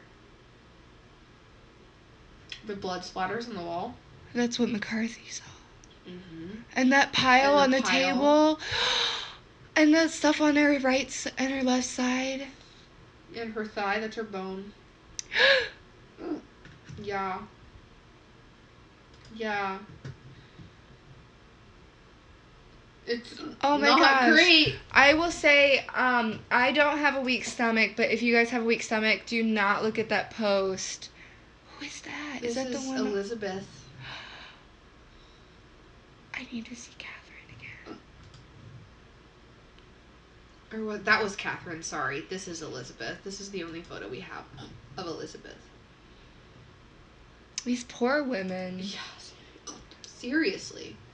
This is Annie Chapman. She was the second. Yes. Okay. She was the one that was considered stout, and they kind of didn't have a very great description of her. I will say, these women aren't the prettiest, no. Some of them are pretty decent. They're also in their late 40s. That's, like, later on in life. That's... Oh, I don't know if I mentioned... This is the coffin Mary for was Polly. Only 25. Oh, shit. Mary was only... She's the youngest. That was in my other notes. Sure. That was in my other notes that got destroyed by my dog. I'm not just saying my dog ate my homework. I'm literally serious. My dog loves to rip up paper, and she destroyed my other sheet of notes. I didn't know that, but she does like to do that. Yeah. I had them ready to go, but I realized she destroyed them today. I was going to bring them up here. Oh, but Mary was only 25 when she died. Oh, and Joseph was the one who identified her body. Oh. And he was only able to identify her by her ears and her nose. Because they weren't cut off. Wow. Actually, her ears were mutilated. Mutilated, but not gone, like Catherine. There were pieces of them cut off. But yes, that was the only way he was really able to identify Mary. Oh, here's a drawing of how she was found. Oh, my God. The blood. Her head against the headboard. Everything's a mess. The pile... It makes sense why there's not a whole lot about her life either, especially if she was only 25. A lot of these women, their life goes up to 25. They actually have a picture of her signing into the lodging house. Mary? And this is like a line of Mary's signature. Wow. And her like board.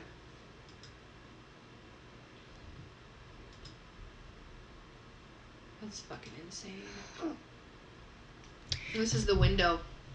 Yeah. So she was on the ground floor. Yeah. It must have been like the back of the shop. The back of the shop, yeah. That's insane. I know, and he cut off her breasts. He did that to one others too. That's so nuts to me. Like, that is truly monstrous. It really is. It fucking is. And just hearing all this and not really knowing, like, I knew he was famous. But you didn't know why. I didn't know why, and it's because he was quite literally an animal. Fucking monster. He And we don't know who he is. We never found out. No. He's dead by now. But I need closure, man. And I'm sure their families need closure, and God forbid. But I don't know if Joseph was a suspect at any point in time. We will get to a point where we talk about suspects. We'll get there. There's like 15, but we'll get there. But I truly believe, I was going to talk about this, but Jasmine told me to save it for the podcast, because this was before we started recording. I truly believe that Jack was a more wealthy man. Educated, more wealthy, because of his clothing. I believe that... Clothing, and also having, like, some of the cuts were jagged, but I feel like that is because of the women moving. Absolutely. After they were dead, though? I believe that he wasn't all that accepting of sex work and women at the time. Or maybe he didn't give a shit, but they were easy targets. I think that he either had a very bad relationship with his mother, which usually stems from female victims, is that a child abuse. Maybe his mother was a sex worker. You never know. It's highly possible. This is all speculation, but I truly believe he was a wealthier man, and he preyed on these victims because they were easy, they were drunk, and he just had some fucked up fetish about sex workers, probably because of his mother. That's usually how serial killers work. Mm-hmm. There are literally other serial killers that didn't plan to kill a woman until he asked for things, and they were like, give me money for it. And he's like, nope, you're done. Well, as soon as they do that, it's like, you're nothing now. You are devaluing yourself. You're dehumanizing yourself. Yeah. When it's really them doing it. So I truly do believe that he was a wealthier man in society at the time. That wouldn't surprise me. I believe he would come to that side when even if it was just urges. A merchant, either way, not like full rich, but just a merchant. I don't think he was poor. That's what I'm saying. Absolutely not. He didn't live on the streets. He didn't live in lodging. I don't think he was living houses. Like he was living a decent. Probably had a wife and kids. Honestly, I truly do believe. Or he was like a constable and just had a lot of free time on his hands or some shit. I don't know. And I believe that he got away with a lot of it because of his higher standing in society at the time. Yeah. That's just my theories at the time. And I honestly don't know a lot more about him other than I've heard about the victims and I am creating a profile in my own brain. And over time, we'll see they created profiles too, and there's actually... I close? You don't even know about... There's letters. He wrote letters. He wrote fucking letters? He wrote letters. Do I get to read them? There are pictures of the letters and transcriptions of the letters. We will get there when we talk about the suspects. Alright, so next week is going to be... the other possible victims, but we are going to speculate whether we think they are Jack's victims, if they're not. Based on what we see. Based on the murders themselves. M.O. Yeah, pretty much. If it is, sometimes they don't match up. So if we could see it being in the time frame, see it working or not, there's like 5 or 6 before witnesses, and after. Based on witnesses. That's the word I'm trying to witness remember. Testimony, the examinations. Based on all these things, we will decipher whether we think there's more than just the canonical 5, which are like confirmed one man's. I don't believe it's just 5. I don't either, and there is one before Polly. That a lot of people are like, that's it. Okay. So, but we'll get there. We'll get there. It'll be another like split episode where we each do about half the research, and we'll see how it goes. All right. But until next time. Peace out, spooky bitches. And hopefully we get the next episode out on time. Yeah, we'll try our best. We'll see.